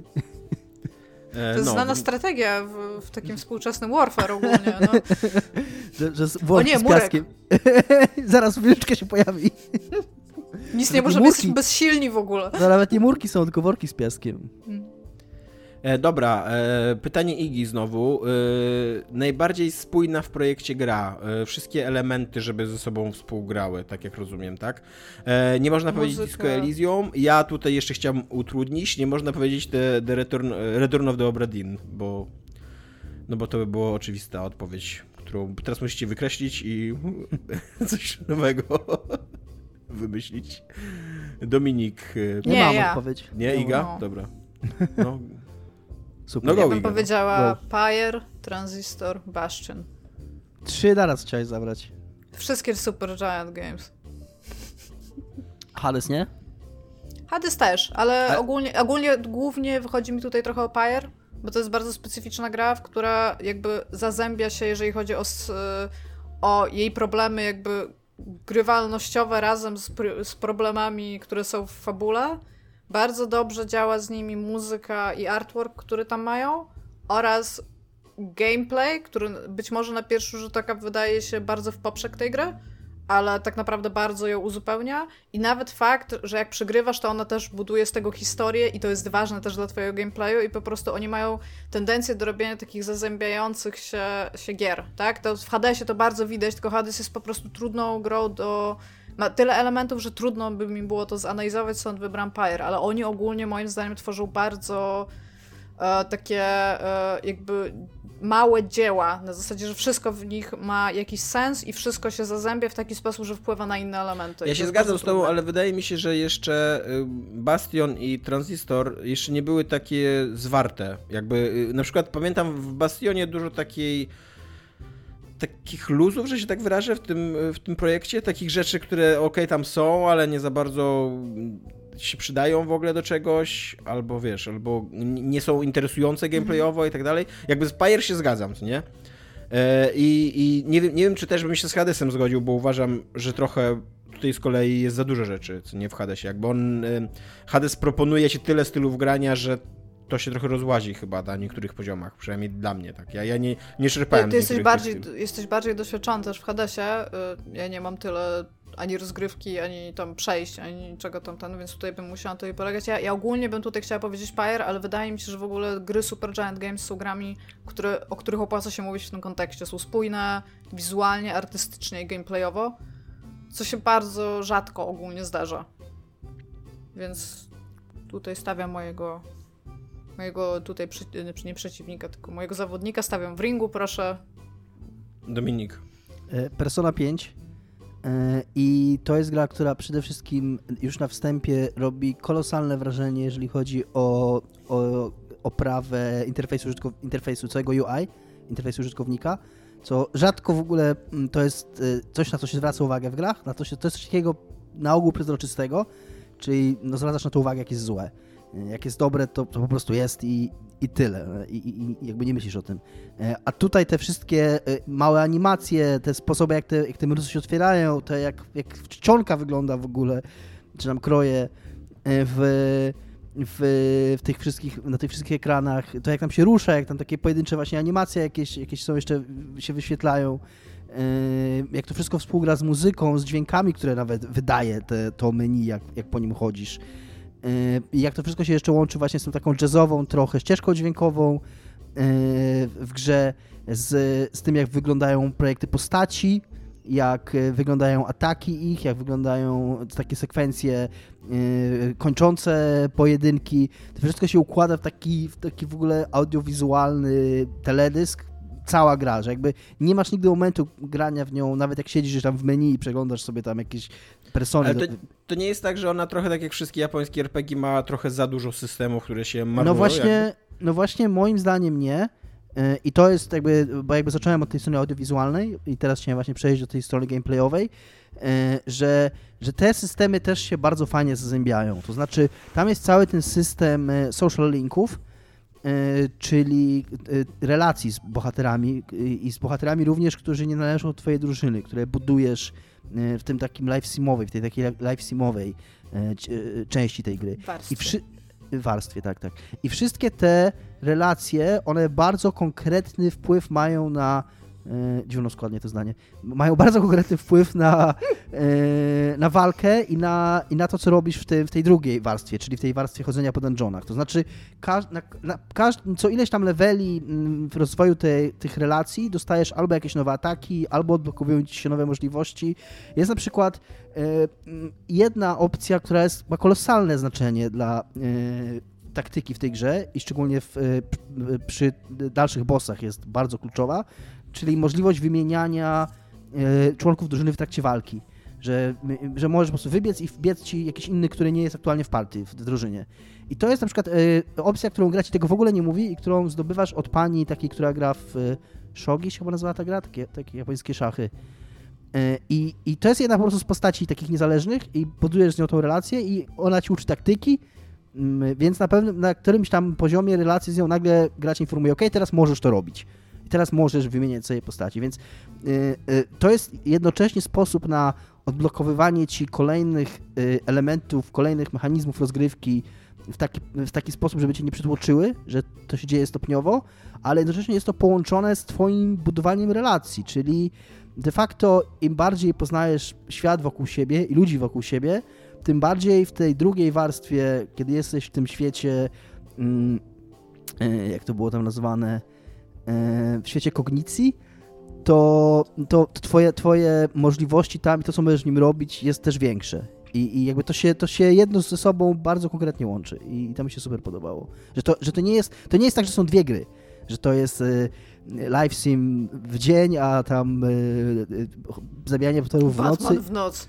Tak, tak, a, a to nie ma wpływu na siebie ani związku ze sobą, bo ma bardzo, bardzo konkretny związek i, i zarówno fabularny, jak i właśnie taki systemowy. E, dla mnie takim przykładem w ogóle takiej designerskiej perełki to jest e, strategia turowa Into the Bridge. O, e, no. Która w, w, ogóle ona, ona to jest trochę taka.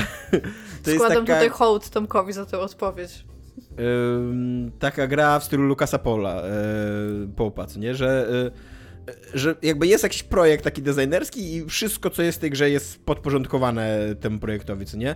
I, e, i nie, nie, niesamowite jest to w tej grze, jak ona działa, jak ona, jak, jak wszystko, jak to, jak to jest doskonale zaprojektowane, jak taki, kurde, że zegar mistrzowski, ten, ten mechanizm, nie? Precyzyjny, bo, bo to jest gra, która ci mówi, co turę ci mówi dokładnie, co zrobi twój przeciwnik.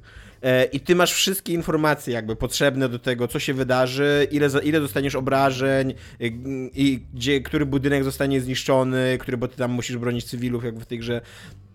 I jakby ona, ona, ona jest z tobą mega uczciwa i właśnie ci mówi, to się dokładnie wydarzy, co nie? To, to, to, to się będzie działo, i ty, i, a jednocześnie jest cały czas mega trudna, co nie? Bo to by się wydawało, że, że właśnie, że takie, takie 100% informacji yy, powodowałoby, że, yy, że ta gra będzie łatwa, że będzie tak łatwo przewidzieć, znaczy nie przewidzieć nawet, ale wiesz po prostu, co zrobią twoi przeciwnicy. A, tu, a ona, ona jest me, mega trudna i mega skomplikowana i do tego jeszcze ona ma nie wiem ile tam, ale ileś set pewnie plansz, e, czyli tych takich, tych takich szachownic, na których się rozgrywają, rozgrywają te pojedynki. I to jest fascynujące, że one wszystkie były zaprojektowane wcześniej. Wydawało, ich jest tak dużo, że wydawałoby się, że one są generowane, generowane. losowo, ale one są właśnie, to, to, jest tak precyzyjnie zaprojektowana gra, że nie dałoby się tego robić losowo, bo, no bo gdzieś tam ten balans by, by, by traciła. I one są zaprojektowane ręcznie i ich jest naprawdę tyle w tej grze, że nigdy nie tracisz jakby takiego poczucia, takiego wrażenia, że to jednak jest jakaś losowość i że, i że um, że to wszystko się dzieje tak nieprzewidywalnie, a do tego jeszcze jest to gra, która tak zupełnie znienacka jest też świetnie zaprojektowana od strony narracji, od strony tego, tego takiego projektu narracyjnego, dzięki temu, że tam Chris Avalon przyszedł i powiedział, i, i wymyślił jakby taką, taki naprawdę tylko, tylko kontekst do tego, co tam się dzieje, nie? Ale jednocześnie i, i, i to jest jakaś zupełnie namiastkowa ta, ta fabułka, ta, to, to, to, to, co tam się dzieje i to, i jakby ta pętla czasowa, która ci tłumaczy, dlaczego cały czas zaczynasz od nowa i tak dalej. Ale jednocześnie właśnie to jest tak genialny i tak bystry pomysł, że to ci to, totalnie wystarczy, to nie totalnie zaspokaja tu twoje potrzeby takie fabularne i sobie myślisz, okej, okay, dobra, to wiem już, co się dzieje, czuję ciężar tego wszystkiego, wiem dlaczego zaczynam od nowa i tak dalej i to też jakby chciałbym też docenić ten taki bo wydaje mi się, że to był mały wkład pracy, ale jednocześnie y, mały wkład pracy od kogoś, kto jest mega utalentowany w danej dziedzinie, mm. nie? Jakby, że, że gdyby nad tym myślał, kurde, y, cała drużyna mniej utalentowanych ludzi, to by im to zajęło wymyślenie z 5 lat takiego kontekstu, a, a, a być może tutaj to dużo krócej było i dużo mniej wysiłku wymagało od Chrisa Avalona. Może 5 lat nad tym myślał, skąd wiesz? A może tak, może, no, mo, może, może tak jest. Ale, o tym ale roz, rozumiecie o co mi chodzi, co nie? Że jakby, że jest to taki element, który nawet łatwo przegapić mi się wydaje. Jakby, trud, jakby łat, bardzo łatwo go nie docenić, co nie? Ja bym chciała jeszcze powiedzieć, że do, tej, y, do tego worka nie możemy wsadzić Obradin, więc wsadźmy jeszcze Papers, Please. Tak, też zwróciłem uwagę na to, że Tomek e, najpierw wykluczył grę Lukasa Popa, a potem powiedział, że daje swoją grę, bo jest taka jak gry Lukasa Popa. No tak, tak, dokładnie. Tam sobie zbudował sobie tutaj dobre poletko na to. No tak, to bardzo, bardzo dobrze. No i kolejne pytanko. Yy, najbardziej spójna artystycznie gra, wizualia. Sam to może... Wizualiów. Co? Samych wizualiów, bo to pytanie e, wzięło mi się stąd, że ostatnio Tomek 2 ogrywał Outer Worlds i nie wiem, czy pamiętacie, jak Outer Worlds było nijakie wizualnie, że, tak, pamiętam. że nie, nie wiesz po prostu, to jest, wszystko jest tak nasrane kolorem, ale nie masz żadnego takiego, a to jest taki świat, albo a to jest takie tam zbroje, wszystko było, wszystko było jakby z innej parafii trochę, takie bardzo dziwne to było. No i właśnie zaczęliśmy rozmawiać wobec tego, jakie są gry takie dosyć spójnie wizualnie i artystycznie. Ja sobie tutaj e, pozwolę Iga, znowu wypisałaś 10 i nie będę mógł nie, wziąć już... Nie, e, wypisałam, wypisałam tak naprawdę 16. dwie, bo Pyre też miałam tutaj wypisane, jeżeli byśmy tego pytania jakby nie mieli, ale wypisałam sobie Katamari Damacy, bo jestem sobą, ale tak naprawdę chciałam tutaj zwrócić uwagę na Katrin. Pamiętacie Katrin? Ta, tego takiego Tetrisa. Y, taki japońska gra logiczna o romansach, tak? Ta, o romansach, Pamiętamy. tak, tak, właśnie o Tetris Effect. Ten. Ja chciałam tutaj zgłosić Katrin przede wszystkim dlatego, że moim zdaniem super za mało się o tej grze mówi, a to była bardzo super gra i bardzo dobrze ją wspominam. Ona była wizualnie, e, tak, ona korzystała z takiej e, manga anime, jakby, jakby rzeczy, w zależności od tego, czy to była scena, czy animacja, ale dosłownie wszystko, co się, co, co się w niej działo, tak e, jakby wizualnie było w taki sposób zaprojektowane, żeby to miało sens dla świata snów, bo tam są ci tam ludzie owce, jest to, jak kiedy tam on się wspina i ma koszmary, więc nie dość, że to jest Tetris efekt, taki dosłownie, który on ma i który ci się potem śni, co więcej, jak za dużo w to grasz, kiedy się wspina i przy okazji też ona jest taka trochę cute, animkowa, że jak on się wspina tam w nocy, to się wspina w tych gaciach, które są w serduszka, trzyma poduszkę, atakują go takie rzeczy, których się boi, które są rzeczywiście stworzone w taki sposób, taki koszmarowy i oprócz tego jest jeszcze ta cała e, warstwa właśnie tych romansowych rzeczy, które się dzieją w tej, to jest kafejka, bar? Bar chyba, nie?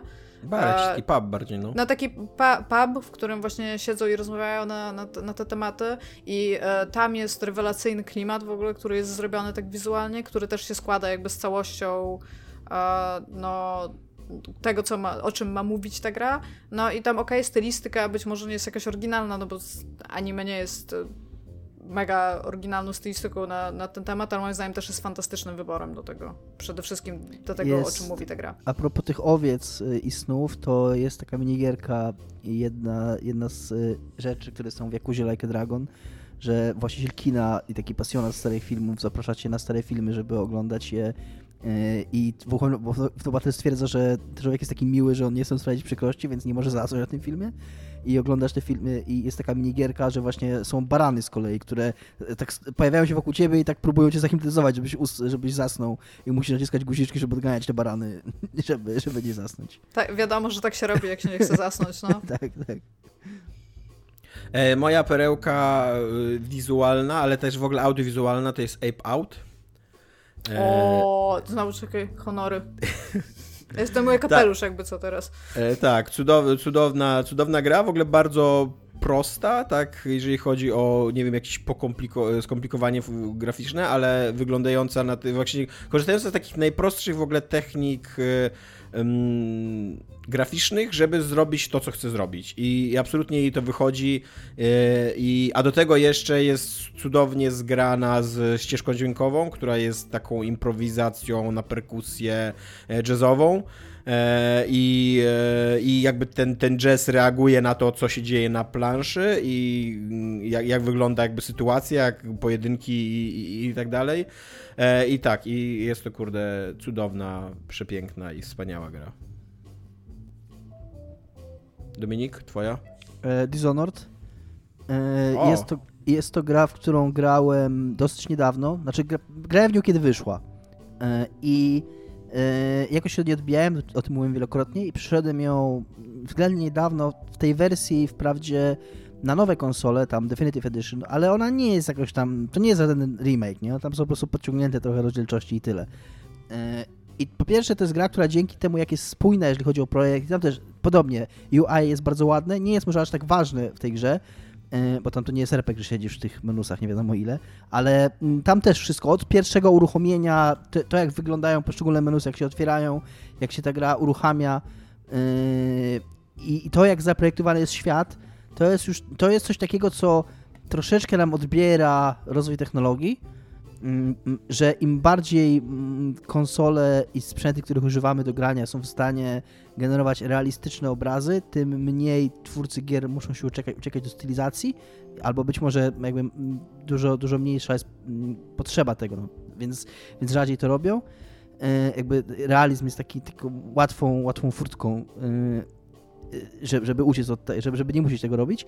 E, a właśnie Dishonored pokazuje, że dobrze zastosowana stylizacja sprawia, że taka, tak. ta oprawa jest ponadczasowa, że ta gra to nie jest jakaś super stara gra, ale wciąż... Y, wciąż wygląda super, Wciąż prawda. można by, gdyby to była inna gra, to wciąż można by mieć takie wrażenie, że, że coś tu jest nie tak, ale, y, ale, ale wygląda, ale jakby, ale przez to, że jest ta stylizacja, to wygląda super. I jednocześnie uważam że, też, że to ma, ja troszeczkę się zastanawiałem pomiędzy Personą a Dishonored również w tamtym poprzednim pytaniu i yy, i ostatecznie wziąłem Dishonored do tej kategorii, bo jakby jednak bardziej ta strona wizualna tutaj mm, jakby nie, nie, nie, nie czułem aż tak dużego związku pomiędzy tą stroną wizualną a samą akcją, Natomiast jest jedna rzecz, o której teraz pomyślałem i która sprawia, że być może to by też pasowało do tamtego pytania, bo według mnie ta stylizacja ma również konsekwencje gameplayowe takie, że ta gra jest bardzo czytelna. To jest gra, w której bardzo ważne jest to, żebyś wiedział, co się znajduje gdzie na planszy i żebyś wiedział, gdzie iść teraz i przez to, że ta grafika jest dosyć taka w cudzysłowie prosta, mm, to, to ty bardzo, jest bardzo czytelna, bardzo wyraźnie widać, co się dzieje na lokacji, jakie masz możliwości, co możesz teraz zrobić. I to jest niestety trochę coś, z czym już miałem problem w drugim Dishonored. Że, że drugie Dishonored już było dla mnie trochę, powiedzmy, w cudzysłowie załadne. To znaczy, trochę traciło to taką czytelność, yy, którą, którą miała jedynka dla mnie.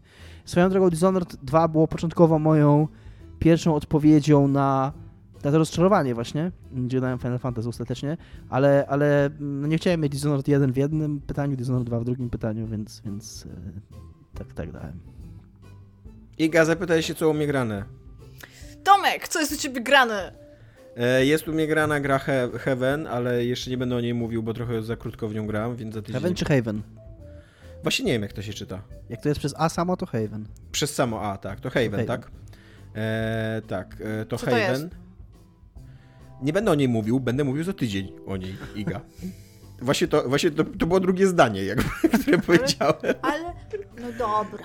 bo trochę za krótko jeszcze w nią gram, ale jest u mnie grany audiobook, którego bardzo bym chciał wam polecić, ponieważ ostatnio usłyszałem, że me mega nudno mówię o książkach, więc będę mówił jeszcze To, bardziej mega. czekaj, kto tak powiedział? E, macie jakiś, nie pamiętam nazwiska, Kralkowski chyba?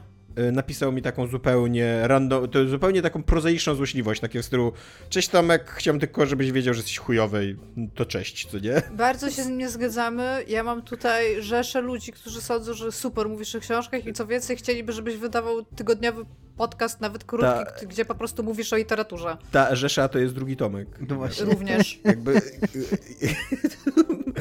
odeślij Domka do y, cotygodniowego podcastu y, Stowarzyszenia Tomków. Znaczy, ja chciałbym tylko Tomek, A rzeczywiście, pewnie Nie macie chcę- to w newsletterze Tomków. nie chcę teraz stawać e, przeciwko tobie, i, a, ale, ale stanę. Nie, tak. nie, nie. Właśnie chciałem y, jednocześnie troszeczkę obronić mm, tego komentatora, a jednocześnie być może uspokoić ciebie. Ja zrozumiałem ten komentarz raczej tak, że nie, że ty mówisz nudno o tych książkach, albo że ty jesteś nudny, tylko że on się nie interesuje ani książkami, ani takimi książkami, więc to jest I że dzięki niego. mnie nie interesuje się jeszcze bardziej nimi. No tak, ale to ja raczej nie odebrałem tego jako, jako y, jakiś zarzut w kierunku ciebie, tylko bardziej jako przyznanie y, jego się do, do jakichś tam swoich ujm na, na intelekcie. No, nie, mów- nie bójmy się tego słowa. Jezus. Podoba mi się ta interpretacja, tak. Dobra, ja się... Co się stało w ogóle nagle? Okej, no. Słucham audiobooka e, Margaret Atwood, to jest książka. E, Ślepy zabójca. E, I mam do was pytanie, jakbyście usłyszeli tytuł Ślepy zabójca, to jakie byście mieli skojarzenia co do takiej Ja książki? sobie wyobraziłam taki slapstick comedy, gdzie typ jest niewidomy i jest zabójcą i wszyscy wychodzą z pokoju, a on na przykład dźga wazon i jestem bardzo z tego powodu niezadowolona, że sobie tak to wyobraziłam. A nie, a ja sobie wyobraziłem z kolei jakieś takie superhero slash y, Marvel, bo ja to mi się skojarzyło z tym. Daredevil? Z, z Daredevilem, tak. No właśnie y, taki wątek, wątek fantastyki to taki niezbyt ambitny, nie za wysokich lotów fantastyki jest, jest słuszny, ale jest przewrotny jednocześnie. E, Jest to książka, za którą Margaret Atwood dostała nagrodę Bookera, więc od razu jakby no dosyć Tego, wysokie. tego z Bioshocka? E, Nie, Bookera nagroda to jest jedna z najważniejszych nagród literackich na świecie, Iga. I daje ją Booker z I Bioshocka? daje ją Booker, Booker DeWitt, tak. Tak się, tak się złożyło, no akurat. E, tak, tak. E, i, I pierwszą nagrodę dostała Elizabeth Comstock za swoje wspomnienia.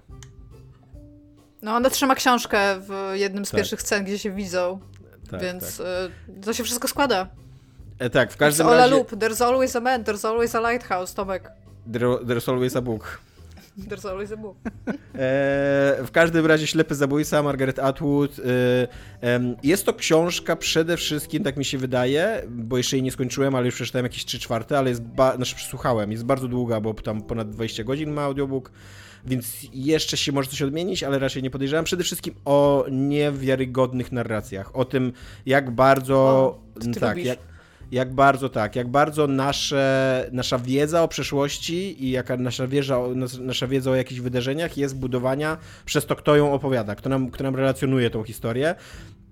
Bo jest to historia takiej rodziny, e, rodziny Chase'ów, takich kanadyjskich bogaczy, e, którzy, no tam dwie siostry przede wszystkim jakby są, są na, na, na pierwszym planie. I ona się zaczyna od takiej serii niefortunnych zgonów, jakby do jakiej nasta, na, nastało w tej, w tej rodzinie, doszło w tej rodzinie Chase'ów. I jakby później różni, różni narratorowie, zaraz będę mówił jasno, narratorowie próbują opowie opowiedzieć tą historię, co tam, się tak, co tam się tak naprawdę wydarzyło. I tak główną narratorką jest Iris Chase, czyli taka o, jedna, z tych, jedna z tych sióstr. Ona dzisiaj ma tam 80-90 lat, jest taką staruszką, która wspomina swoją przeszłość. E, I opowiada, opowiada jakby tą historię od samego początku, od samego początku. Drugi, drugi, drugą taką instancją narracyjną są wycinki z gazet, e, które e, zawsze jakby tak fragmentarycznie tylko widzą, co się wydarzyło, no bo zupełnie nie mają takiej osobistej perspektywy, nie ma tam jakiegoś... To są też takie newsowe raczej wpisy, a nie jakieś takie głębsze takie artykuły i tak dalej.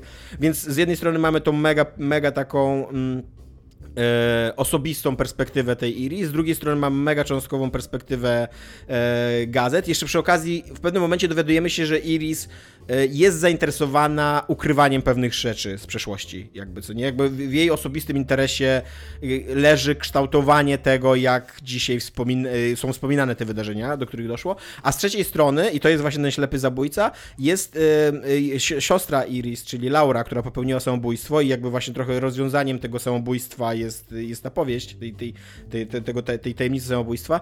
Ona napisała książkę w latach 50., którą zatytułowała Ślepy zabójca i która jest opowieścią o takim grzesznym, ale tu dużo powiedziane grzesznym, romansie pomiędzy panienką z dobrego domu a komunistą.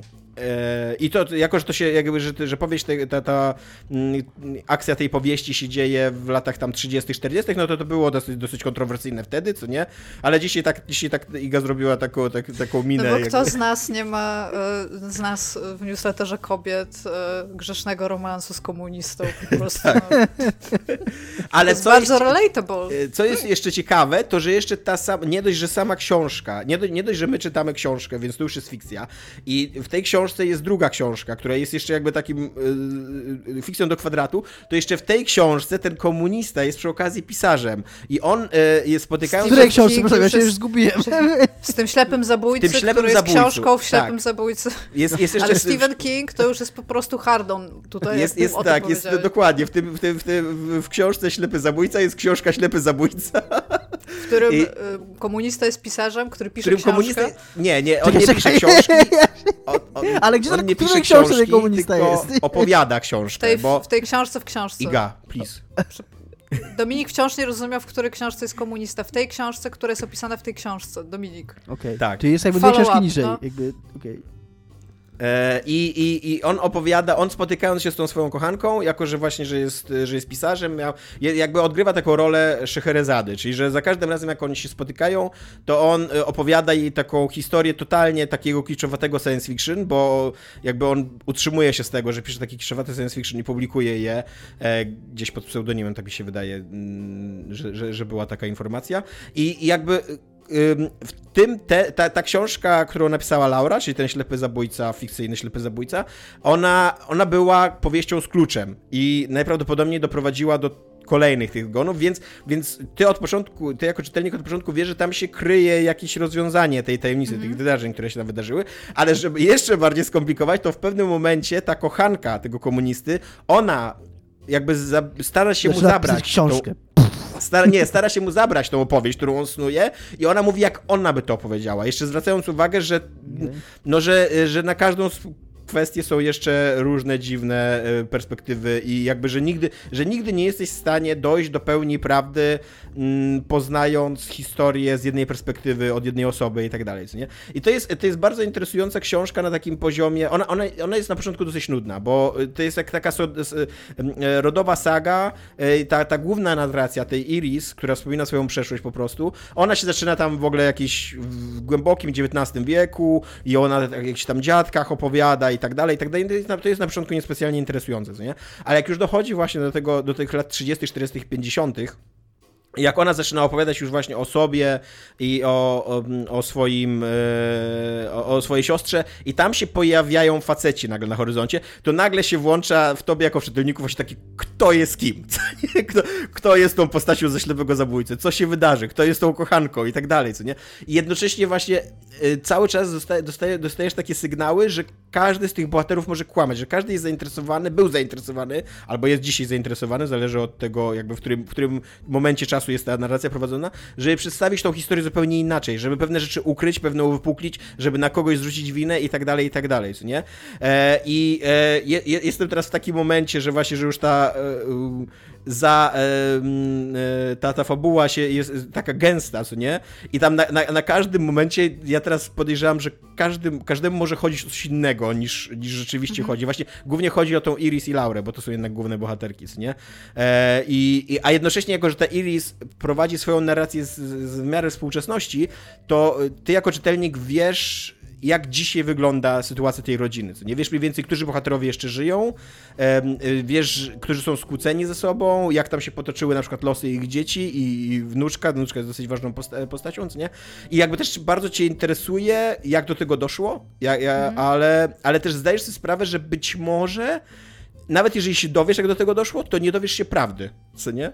E, więc tak, więc y, jest to fascynująca książka, autentycznie. Naprawdę na początku byłem taki y, zniechęcony, że no, nudna taka, jakaś tam kurde dziwna powieść science fiction jest prowadzona, fikcja w fikcji, jakaś tam saga rodowa i tak dalej, ale jak, jak, jak wszedłem już jakby w tych bohaterów, jak, jak poznałem ich i się zorientowałem, że oni no, prowadzą po prostu narrację pod siebie, co nie, że jakby jakiś swój własny interes za pomocą tej narracji um, załatwiają, no to to jest autentycznie ta konstrukcja, kurde, skomplikowana fabularnie jest fascynująca, co nie? Cudownie się doczyta, taka, mm, taka trochę ludzka zagadka, co nie?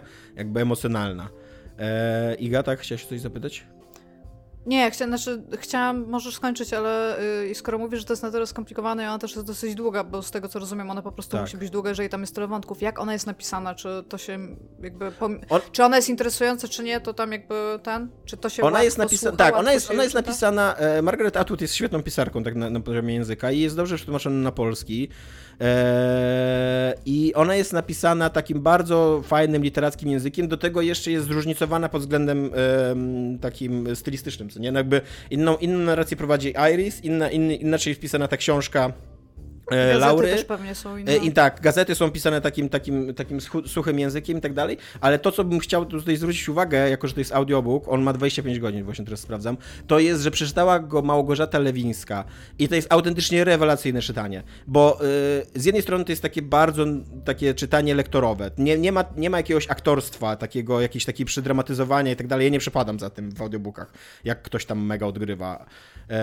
bardzo rzadko te takie słuchowiska, takie wielkie... Mm realizacje bardzo rzadko, bardzo rzadko one mi się podobają. Co nie uważam, że zazwyczaj raczej odciągają uwagę od słowa niż, e, niż pomagają, ale tutaj ona, e, ta Małgorzata Lewińska właśnie czyta z jednej strony jak lektor, czyli tak w miarę sucho i profesjonalnie, ale z drugiej strony na maksa udaje jej się zróżnicować tych poszczególnych narratorów. Nie? Na maksa wiesz, kiedy mówi Iris stara, kiedy Iris stara jakby yy, wspomina swoją przeszłość, to się, ten głos Iris się trochę zmienia, kiedy Laura zaczyna pisać tą swoją książkę i tak dalej. To jest jeden głos, nie czujesz jakiegoś takiego pojedynku między tymi głosami, ale cały czas wiesz, kto jest narratorem i w jakim mniej więcej momencie czasowym, takim chronologicznym się znajdujesz w tej narracji. Co nie? Uważam, że to jest kurde zajebiste umiejętność. Nie takie no. naprawdę w ogóle tak słucham tego, jestem pod mega wrażeniem, coś, że, że się udało. Wydaje mi się, że to jest coś, co my, my nie do końca rozumiemy, będąc poza tym środowiskiem i poza takimi rzeczami, a co umieją robić aktorzy głosowi. Na przykład bardzo często masz tak, e, czy w filmach animowanych, czy w grach, że aktorzy głosowi odgrywają ileś tam ról. Że jeden aktor tak. głosowy występuje w kilku rolach i po prostu oni mają to wyuczone, żeby, że potrafią operować głosem tak, żeby mieć różne głosy, no. Na tyle, na ile to jest potrzebne. Ja bym, ja bym tak, też... ale tutaj, tutaj nie dość, że ona ma różne głosy, to jeszcze to jest jeden głos, jakby, bo ty na, cały czas no słyszysz tak, takiego tak, tak, tak, tak, kumam. profesjonalnego kumam. narratora, co nie? Takiego lektora kumam. profesjonalnego, kumam. tylko, że ten profesjonalny lektor ma różne tonacje, co nie? W ogóle to, y, chciałem powiedzieć Tomek, że na ogół jest super nudne to, co mówisz o książkach, ale dzisiaj było bardzo ciekawe i jestem bardzo zainteresowany. Także... Co za wolta w ogóle. Jest to... E, nie wiem, czy jest to komplement, którego chciałem, ale mimo wszystko zacząłeś... przyjmuję, bo nie mam wyjścia. Jak zacząłeś mówić właśnie o tym, ile tam jest postaci, jeszcze, że być może te narracje są inaczej prowadzone i że być może to nie jest narrator, któremu do końca możemy ufać, co się to szybko okazuje i że to jeszcze jest zapośredniczone przez inną książkę, jeszcze gazety i potem, że jeszcze tam jest więcej bohaterów, to pierwsze co pomyślałam to jest 100 lat samotności i dajcie mi tutaj e, tą rozpiskę, kto jest kim, bo jeszcze wszyscy się nazywają identycznie i tak samo. Wiesz co, nie, tutaj tych bohaterów nie masz tak dużo jakby, co nie? Mm. Jakby to jest do ogarnięcia, to jest tak w, w, w granicach 10 bohaterów, co nie? Tylko te ich losy są... Mm, słucham? Jest ogarniable? Tak. Te ich losy na poziomie chronologii i narracji są tak skomplikowane, że no, to jest taka trochę zagadka, żeby jakby na przykład ja już dochodzę do takiego wniosku, że dochodzę do, do, do, do, jakby do takiego momentu, że dochodzę do wniosku, że być może lwia część narracji pomija jeden z najważniejszych wątków tej książki, jakby, i że ja muszę sobie dopisać, że ej, ale tam się coś jeszcze chyba dzieje, tylko jeden z narratorów o tym nie mówi, że to się dzieje. no tak. No. Więc tak, więc to jest u mnie grane. Powtórz jeszcze raz, jak się nazywa ta książka oraz ta książka w tej książce? E, Ślepy Zabójca i książka w książce też się nazywa Ślepy Zabójca. E, Margaret Atwood e, i ja polecam, ja polecam osobiście audiobooka teraz. Jakby nie czytałem jej papierowo, tylko słucham audiobooka, więc polecam audiobooka. Może nawet, no, może nawet tak, teraz mam taką myśl, że spróbuję, zobaczymy, czy tam myśl nie wywietrzeje za pół godziny, bo skończymy nagranie, ale... Jeżeli nie słuchasz audiobooków, to może to być trochę wyzwanie do ciebie na początek, wiesz, bo to jest jednak 25 godzin, co nie? No. To nie jest Ale jest coś... Y, kilka takich, które polecał wcześniej Tomek y, w serwisie, do którego też masz dostęp, Dominiku. Na przykład jak pokochać centra handlowe, które się chyba tam tak, ile to, to jest 5 6, godzin 6, i to, 6, godzin, i to no. tego się bardzo fajnie słucha, to jest szybciutko i możesz sobie tak na próbę zobaczyć, ja a potem zacząć, 25 godzin. Ja sobie cały czas obiecuję, yy, że zacznę chodzić do pracy yy, tak bardziej regularnie niż od czasu do czasu i... W sensie do biura? Tak, do biura w sensie. Okej. Okay. I, I, chcę chodzić też na piechotę do biura, bo żeby mieć trochę ruchu, bo ostatnio nie mam raz, raz że siłownie zamknięte, dwa, że siedzę w domu cały czas, to praktycznie mam takie tygodnie, że w zasadzie wychodzę tylko do sklepu, nie?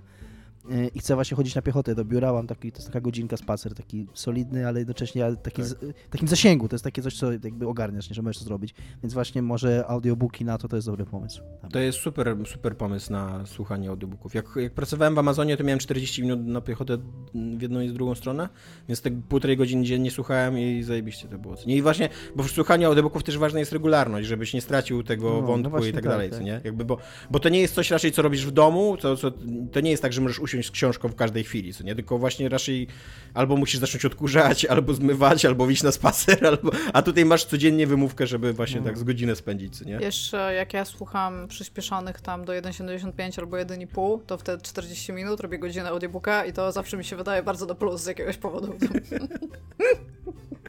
E, dobra, kończymy, kończymy pytania. Najbardziej wkurzający, y, często popełniany błąd w designie, UX-ie, UI gry. E, ja się teraz nagadałem, więc może damy Dominikowi powiedzieć go. E, jest coś takiego, co robią niektóre gry. E, jest to. Nie wiem, czy by się posunął tak daleko do nazwania tego błędem, bo być może jestem tu w jakiejś super mniejszości, ale chodzi mi o ustawienie inwerta. Ale tutaj, tutaj jest. Ustawienie czego? Inwerta, inwerta. odwrócenia kamery, ale również, ale również ustawienie napisów że czasami gry robią to przed pierwszym uruchomieniem. Po prostu, że dostajesz na twarz, czy chcesz mieć inwerta, czy chcesz mieć napisy. Zanim się uruchomi pierwsza scenka, zanim się uruchomi pierwsza sekwencja rozgrywki, żeby mieć, mieć to już ustawione i nie myśleć o tym. I uważam, że to powinno być w każdej grze. Uważam, że to powinien być standard. E, to są proste rzeczy, to są takie proste rzeczy, jeżeli chodzi o dostępność, że możesz chcieć mieć napisy, bo nie znasz języka, bo tak. znasz język słabo, bo ci to jakoś tam pomaga, bo nie dosłyszysz chociażby nawet.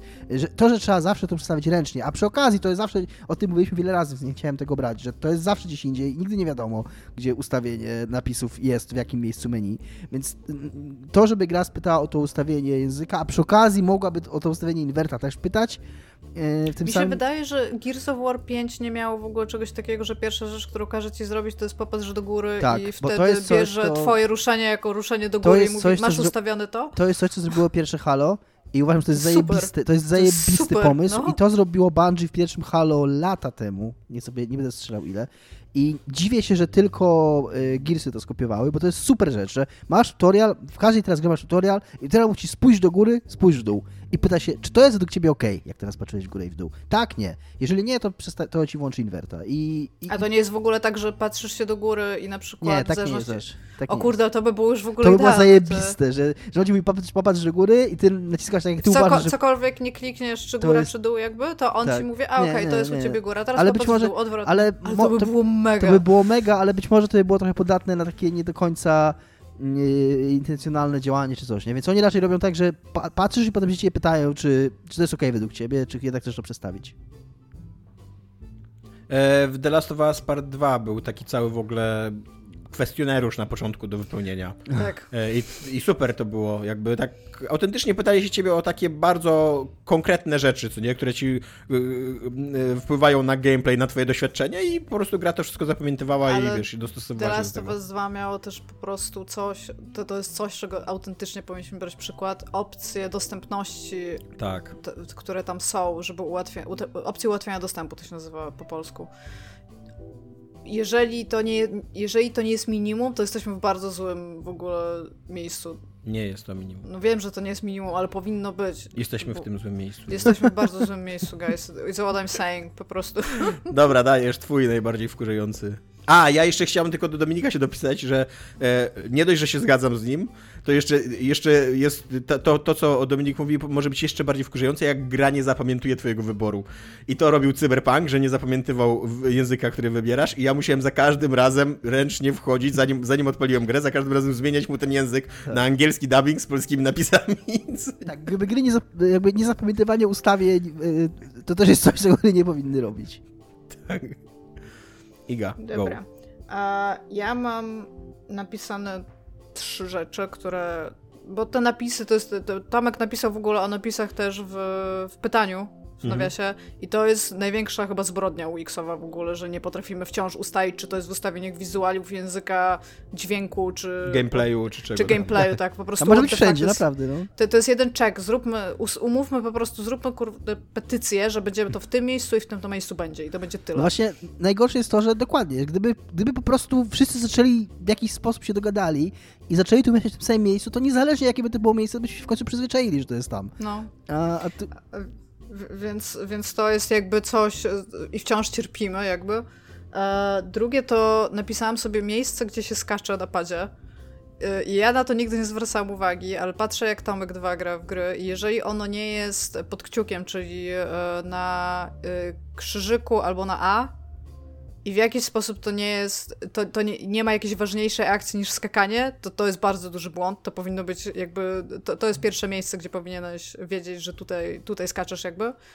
A, I teraz coś, co też zrobił Cyberpunk i mi o tym przypomniał, ale Medium na przykład też to robiło, czyli, że jeżeli jest jakiś dialog albo jakaś informacja głosowa, to nie powinno być to w jakikolwiek sposób sprzężone z Tak. elementami e, rozgrywki, takiej jakby minute to minute, czyli jeżeli ja się chcę cofnąć na menu, to ja nie wyłączam dialogu po pierwsze, to nie jest coś, co ja chcę zrobić, nikt tego nie chce zrobić.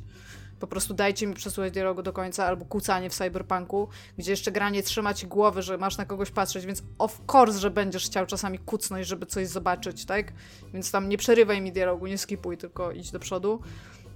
I kurs, to, to jest moim zdaniem w ogóle nie dość, że błąd, to to jest, e, to jest leniwy design. I to są kursory na grach konsolowych w menu, co się wzięło od Destiny. I o ile to działa idealnie, jeżeli się nie gra na padzie, tylko na klawiaturze i myszce, i być może jesteś w stanie tym operować e, na padzie, bo jesteś, to jest lenistwo, to, to nie jest design. Zrobiłeś po prostu anty-design typie, który... Ale jakie kursory postęp- na grach konsolowych? Na przykład e, masz menu w Assassinie, albo masz menu A, w wszystkie menu teraz, myszkę, wszystkie tak, że menu na konsolach, tak, Tak, i on symuluje tak. kursor. Zamiast Masakra to być jest, tak. przyczepiony do guzików, jest- które tam są i już wiadomo, jakie, jak to robić, po prostu to, kto to zrobił, to, to jest bardzo, bardzo źle. To jest, po, to jest po prostu źle. To jest, To jest w ogóle- niewykonanie swojej pracy. Po To jest prostu trochę tak, nie że dostajesz tak, wypłaty typie. że Bungie to zrobiło i, i z jakiegoś powodu wszyscy nagle uznali, że okej, ten problem został rozwiązany. On nie został rozwiązany, to jest Nie, to jest, to jest jeszcze gorszy problem. To jest jeszcze tak. gorzej teraz, tak. I to tak, jest, ja mam to, zawsze takie, że y, kurde, UFO udowodniło, że strategię turową można przełożyć na Oczywiście, pada. Naprawdę, tak, naprawdę właśnie- poradzicie sobie z menusem. te, A kurde, i... Gears Tactics ma to samo. UFO już właśnie XCOM udowodnił, że można, a w Gears Tactics co jest? Kurna kursor, którym ruszasz na, y, w trakcie Na nawet walki, nie w w ogóle. menusach, tylko w trakcie, w Tak. trakcie y, I- walki na, na tym. No to jest w ogóle ja się, masakra. zawsze się źle czujesz, kiedy to robisz. Zawsze. Nie ma takiego, takiego momentu, że sobie myślisz, o, ale fajnie, że mogę przejść tym kursorem, to jest, To gdzie jest mój kursor, jest tutaj. I na tym padzie siedzisz i, i w lewo, góra.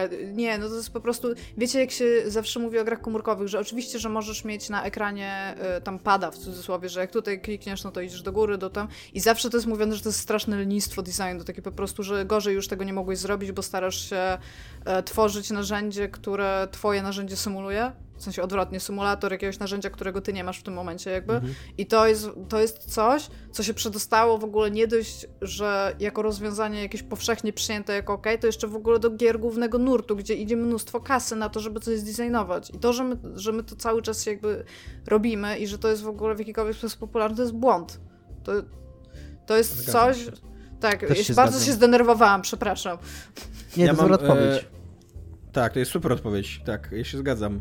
E, Ja mam dwie rzeczy, które e, są dosyć oczywiste. Jedno to, właśnie to, że nie można, że nie zapamiętuje gra twoich ustawień, to z cyberpunka. Drugie to niemożność zmienienia stopnia trudności w trakcie trwania gry. E, Ale chciałem jeszcze taki bardzo swój osobisty tutaj dorzucić, trzecią rzecz, która mnie najbardziej chyba wkurza, ale to jak gra, jak gra wymaga od ciebie, żebyś grając na padzie trzymał wciśniętego joya, na przykład, żeby k- kucać. E, to, e, to, że, to, że pod To nie, jest, to joyem... nie jest tylko twoje, to jest zbrodnia. Tak, to, że pod joyem jest klik ukryty, to już jest średnio wygodne, ale rozumiem, że jakby potrzebujemy więcej klików na tym padzie i że czasem jest potrzebny do czegoś.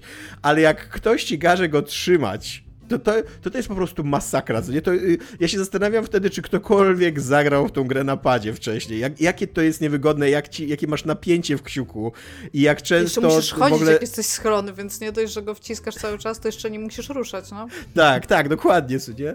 I niestety to się czasem zdarza w grach jeszcze i tak, i chciałbym, żeby to zostało zabronione przez jakąś, t- tą samą, ta sama instytucja, która by ogarnęła, gdzie mają być napisy, to żeby jednocześnie takie, takie prawo wprowadziła, że nie można e, wprowadzać trzymania W ogóle, e, pada. jakiś znaczy, czas nie temu- pada, tylko joya. Jakiś czas temu oglądałem jakiś materiał e, naukowy o tym, że chyba to jest jedyna taka jednostka, albo jedna z bardzo nielicznych, że kilogram jest, e, i to jest wyjątkowe w nim, że chyba to niedawno się zostało zmienione, ale do bardzo niedawna był definiowany przez e, fizyczny obiekt. To znaczy kilogram to była waga, którą ma ciężarek umieszczony w pod Paryżu. Sewr, Sewr w Paryżu i że to jest kilogram, że nie miało to jakiejś takiej definicji, która by e, od, e, odchodziła od jakiegoś fizycznego obiektu. Co trochę było problemem, bo te fizyczne obiekty, one zmieniają swoją wagę w czasie i jakby to zaczęło być w pewnym momencie problemem, że no, że tam oczywiście jakieś tam ułamki, jakieś tam bardzo małe wartości, bo tam coś się dzieje z tym, z tym przedmiotem, ale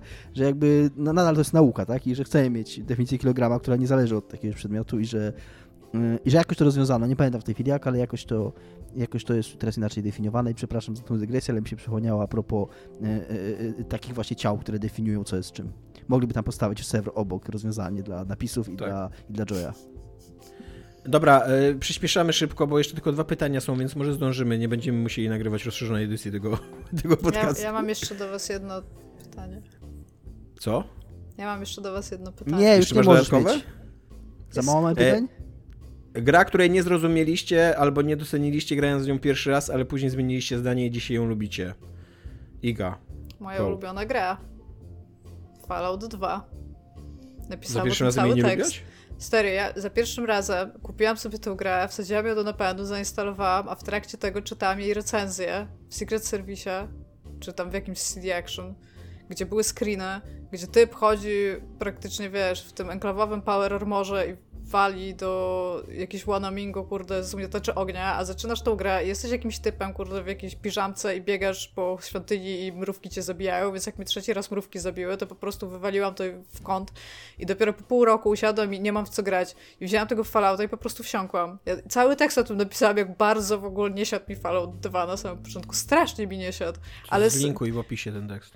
Dobrze, ale wiem, że wiele ludzi tak miało, w sensie tam z moich znajomych, że w ogóle jak pierwszy raz wsiadli do Fallouta, to to, o Jesus Christ, nie, to w ogóle... Ja, e, e, mnie też jakby, ja nie dlatego, że widziałem jakieś screeny, ale te, te mrówki, które cię zabijają w tej pierwszej świątyni, to, to jest trochę irytujące, jakby. Nie Jest, po to gram w gry wideo, że mnie jakaś pierdoła zabiła na Jeszcze początku. w ogóle grasz w grę wideo, która jest postnuklearną grą, zaczynasz w jakiejś wiosce w ogóle, tam, gdzie pierwszym gadającym ryjem jest szaman i siedzisz tam, Tak. aj, nie chcę tego, nie chcę jakiegoś fantasy bullcrap po prostu o tym ten i dopiero jak się dowiadujesz, że jakby ta twoja wioska jest specyficznie umiejscowioną kulturową jednostką w tym całym świecie i że oni mają troszeczkę inne pojęcie na temat tego, co się dzieje jakby na zewnątrz i sobie to jakoś magicznie tłumaczą, to dopiero to kumasz, ale na samym początku jak to dostajesz, jeszcze ja w ogóle nie znałam jakby, wiesz, możliwości tego świata i ja usiadłam, to ja w ogóle się czułem, jakby ktoś mi w twarz napluł w ogóle, nie? Tam, o Jezu, co to jest? Black, ale co wy zrobiliście w ogóle? Co, co to jest? Nie chcę tego. A tutaj się Dominik. okazuje, że jednak geniusz. E, Dominik, też mam z podobnej półki grę, i chyba nawet w tym samym roku wydaną. Nie, w tym samym roku co jedynka, czyli Baldur's Gate. E, To jest gra, którą, której ja delikatnie mówiąc nie kochałem i to jeszcze względnie niedawno, bo pamiętam jeszcze za czasów WP e, m, m, powtarzałem, że, że Baldur's Gate 2 jest dużo lepszą grą, e, a, a że nie lubię Baldur's Gate 1, bo, bo to jest było, to, to, tak jak w tym pytaniu, ja jej nie zrozumiałem na początku. Ja e, wszedłem w nią po Final Fantasy VII bardzo krótko, bo to chyba też był ten sam rok. Dużo gier wyszło w 97 roku swoją drogą. E, To 97 rok to był bardzo dobry rok na grę, No. tak samo jak 2007. i, i, Ale i, 2017 już taki nie był. I spodziewałem się takiej właśnie wkręcającej fabuły, która mnie porwie i postaci, których pokocham i tak dalej. I tego za bardzo nie ma. Y, Fabuła pierwszego Baldur's Gate to jest takie trochę stokowe fantazy, które ma trochę taki problem jak Iga miała z, z Falloutem, czyli którego dużą częścią fabuły jest y, rozwiązanie problemu dostaw żelaza w kopalni. Tam, y, nie, nie, nie, nie brzmi to zbyt heroicznie ani, ani fascynująco. Ale, ale to jest gra, która nie, nie fabularnie się broni i co po latach ją pokochałem, tylko to tak, tym takim tym, jak pozwala ci bawić się na swój sposób, to znaczy jak pozwala ci tworzyć własne przygody. I to jest trochę gra, w której, mm, która wyszła na, na długo przed y, tam chyba nawet Daggerfallem, y, ale przy, na, na pewno przed Morrowindem i przed tym rozkwitem Bethesdów, y, RPGów Bethesdy, ale to jest trochę taka gra, która jest y, dużo, dużo lepsza, jak ty zostawiasz główny wątek i zaczynasz sobie sam robić przygody. To jest trochę, przez to, że twoje postacie są na takim niskim poziomie i że te zagrożenia są też takie na takim niskim poziomie, to to są takie trochę przygody, pójdę do lasu i zobaczymy, co mnie spotka. I tam są rzeczy, które się dzieją, tam są przygody, które cię spotykają. I, i to jest Są taka tam trochę... grzyby? Słucham? Są tam grzyby? Grzyby są w Asasynie Valhalla, y, gdyż jak to Michał Piarczyk kiedyś zauważył, gry Ubisoftu mają jakieś dziwne, dziwną relację z narkotykami, to znaczy w każdej grze Ubisoftu chyba musi być wątek brania narkotyków i tego, co się dzieje po tym, więc w Asasynie totalnie jest wątek, że jest grzyby magiczne i tam się dzieją rzeczy po tych grzybach. Mm, e, Więc nie, nie, ma, nie ma tego w Baldur's Gate, ale, ale mm, to jest też coś, co ja e, zacząłem lubić w grach dużo później, czyli właśnie systemy i grzebanie, takie wchodzenie, wchodzenie w grę z takim tam kluczem mm, francuskim, czy tam śrubokrętem i, i patrzenie, jak to wszystko działa i spędzanie tam godzin w menusach. E, I chyba właśnie grając w pierwsze Pilarsy tak naprawdę dopiero zacząłem to doceniać. I, I później jak wróciłem do pierwszego Baldur's Gate'a, to mi tak kliknęło i że, i że właśnie, że to jakby celem tej gry nie było stworzenie najciekawszej narracji w historiach gier wideo, ani w ogóle nie stworzenie gry narracyjnej, tylko pierwszym jej celem było przeniesienie papierowego systemu Dungeons and Dragons na, na komputery i stworzenie gry, która będzie jak najbardziej wierna temu systemowi. I to, jak to działa, e, i przyglądanie się temu, jak to działa, i bawienie się, temu, jak, bawienie się tym, jak to działa, e, jest naprawdę porywające dla mnie teraz, a nie było w ogóle kiedyś. E, moim wyborem jest Bioshock 1. E, to jest chyba dosyć znana opinia, jeżeli się słucha nas, że ja dopiero jak wróciłem do Bioshocków gdzieś tak w 2010, 2011, e, może nawet trochę później, to dopiero je doceniłem, bo jak za pierwszym razem grałem w Bioshocki, to one mnie odrzuciły na kilku, znaczy w pierwszego Bioshocka, no bo drugiego już wtedy nie próbowałem. One mnie odrzuciły na kilku poziomach. Po pierwsze, nie kliknęło mi w ogóle strzelanie w tej grze. Jest taka dosyć popularna opinia, że w Bioshocku się kiepsko strzela i ja wtedy ją wyznawałem, jakby. Wtedy byłem totalnie jakby po tej stronie, że się kiepsko strzela. E, Po drugie, ona mi nie kliknęła też e, przez to, że była, znaczy, że jest trochę horrorem, jakby ma taki horrorowy vibe. E, Nie kliknęła mi też z tego powodu, że uważałem wtedy, że ta stylizacja jest przedziwna i, i, i brzydka i no jakby... Pewnie też dlatego, że byłeś super pro konsumentem, co? I byłeś Nie, taki i- pro korporacyjny, znaczy Nie, Pro- ale y, Ja wtedy byłem jeszcze chyba za młody, za głupi, ale w ogóle nie rozumiałem wy, wydźwięku politycznego tej gry. Jakby w ogóle nie zwracałem na niego uwagi, co nie? E, no i później jak wróciłem za namową chyba Dominika, tak mi się wydaje nawet. E, podczas tej mojej przerwy y, życia w Gdańsku, jak, jak mieszkałem w Olsztynie i, i wróciłem, przedem naraz jedynkę, dwójkę i chyba Infinity też. Infinite. Infinite, no tak. E, I ten, i, i super mi one kliknęły wtedy i, i zajebiście je dzisiaj lubię i, i doceniam. I... No w ogóle, w ogóle od tej strony jakby politycznej to Bioshocki są takimi grami, które raczej trzeba zrozumieć jakby, co nie, żeby, żeby docenić. Jakby to nie, to, nie jest, to nie jest proste, co one próbują mówić i w jaki sposób też próbują mówić, co nie? Bo dużo tam jest słuchania, jakiegoś wgryzania się w to, trzeba by było znać jakby takie podstawowe ramy filozoficzne, w których się poruszają te gry e, i tak dalej. Więc tak, więc Bioshock to jest moje. Dominik, chcesz coś powiedzieć? E, nie, a powinienem? Znaczy odpowiedziałem. No bo tak się zbliżyłeś do mikrofonu, nie, myślałem. nie, że... zbliżyłem się, bo się wcześniej oddaliłem na chwilę. Wierszyk. Dobra, i e, ostatnie pytanie ode mnie, jeszcze jedno będzie od Igi, więc ode mnie już tylko podajemy tytuł. Gdyby poniedziałek był grą, to jaką byłby grą, Iga? Jako... Jedną. To nie. Ja, ja przygotowałam całą listę gier, Iga że... jedną. Jedną, ale dlaczego, no? Po co nam pi- pięć gier? Jak... Bo ja do tego podeszłam tak trochę z jajem i nazwa... wzięłam po prostu tytuły gier, które opisują poniedziałek. No dobra, dajesz. Tak? Więc mam This War of Mine. Więc mam I Am Bread. Dead or Alive. Return to the Castle Wolfenstein. Until Dawn. Dead by Daylight i The Longest Journey. Dziękuję. Dominik? E, Cyberpunk 2077 zapowiada, Jezu, się, tak. zapowiada się super. Ostatecznie wiele nie działa tak jak powinno, ale koniec końców spoko, spoko że jest i tam okej. E, moje Dark Souls. Też, też. Dobra. E, dobra, Iga, dajesz swoje dodatkowe Bo- pytanie. Tak, bo ja, ja miałam ostatnio taką rozkminę. y, Od czasu, jak y, nie mieszkam już jakby w, w domu rodzinnym, tylko się wyprowadziłam, to nigdy nie miałam pojedynczego łóżka i zawsze miałam takie jakby duże łóżko, po prostu takie duże dorosłe łóżko we wszystkich mieszkaniach, które wynajmowałam. I zawsze w jakiś sposób... Rozmawiamy jeszcze o grach wideo? Tak, nie. I to jest takie pytanie trochę, czy prysznic rano, czy wieczorem. I w jakiś sposób zawsze dedykowałam sobie miejsce w tym łóżku, nawet pomimo faktu, że mogłam spać na całym.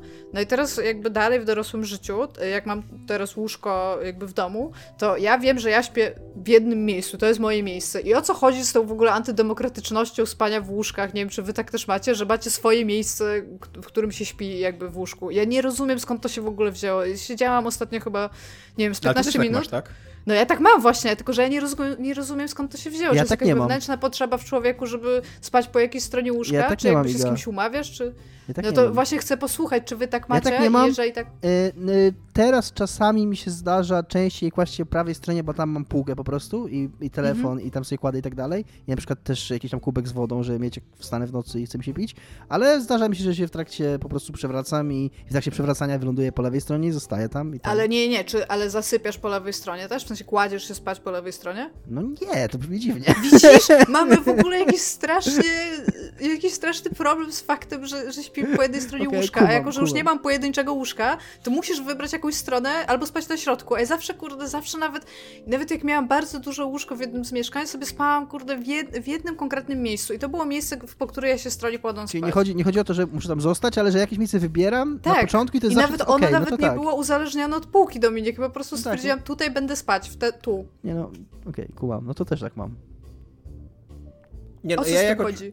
Ja jako człowiek z sercem po lewej stronie kładę się po lewej stronie łóżka, jest zwrócony w lewo i tak zasypiam. Ja zawsze tak zawsze co spałam Marek. po lewej stronie Tak, Nie, myślę o rewolucji w ogóle. Do, tej, tak, do, do, tej, do, do tego stopnia, że jak się teraz tutaj wprowadzaliśmy i projektowaliśmy nasze, em, naszą sypialnię nową, to w pewnym momencie e, krzyknąłem do Iwony, zaklepuję miejsce po lewej stronie. I, I od tej pory Iwona się nie może z tym pogodzić, a ja e, powołuję się na odwieczne prawo zaklepania. Jakby, i Jakby, ale, ale też na przykład właśnie z drugiej strony, jak mieszkasz z drugą osobą, na przykład masz żonę albo męża, nie? To też jest tak, że macie swoją stronę łóżka, jakby, a coś by się stało, jeżeli byście spali z drugiej strony łóżka? My się czasem zamieniamy, bo Iwona chyba też jakby jest bardziej lewoskrętna i bardziej by chciała po lewej stronie łóżka, ale Iwonie jest to bardziej obojętne niż Bicu, nie? E, Ale czasem się zamieniamy i wtedy ja się czuję w ogóle przedziwnie, jakbym w ogóle w obcym łóżku, w obcym domu spał. Nie? Obce sny, obcej osoby tam śnię. To jest, I, I tam- siedziałam nad tym i naprawdę przez bardzo długo... No. I przez sen mówisz o wolnym rynku i, i, i, i, i obniżeniu podatków. I nagi Balcerowicz mi się śni, co nie? Okej. Po prostu bardzo, bardzo ostatnio zaczynam się zastanawiać, dlaczego jakby tłamsimy sami siebie w jednym miejscu łóżka i rozumiem, że jest jakaś taka higiena snu, która wymaga od nas jakby, że będziesz się kładł, nie wiem, w jakimś rogu łóżka, albo żeby drzwi widzieć z łóżka, jak, jak zasypiasz, że mamy jakieś takie potrzeby po prostu bezpieczeństwa. Ale Jesus Christ, moje, zwykle moje łóżka stoją w jednym miejscu jakby mieszkania, a i tak i tak nie mogę spać na tej drugiej stronie łóżka, jakby jest to curious. Chciałam się po prostu was o to zapytać. Dobra. Dziękuję, że mi odpowiedzieliście. Proszę bardzo. Być może kolejny ważny temat życiowy poruszyliśmy wśród naszych słuchaczy i nawet o Tak, tym nie wiemy. się. E, No dobra, to był podcast Niezdapialnie 299 i dziękujemy wam bardzo za słuchanie, dziękujemy wam bardzo za Patronite i za to, że jesteście i super. E, I no, i cześć. Cześć. Pa.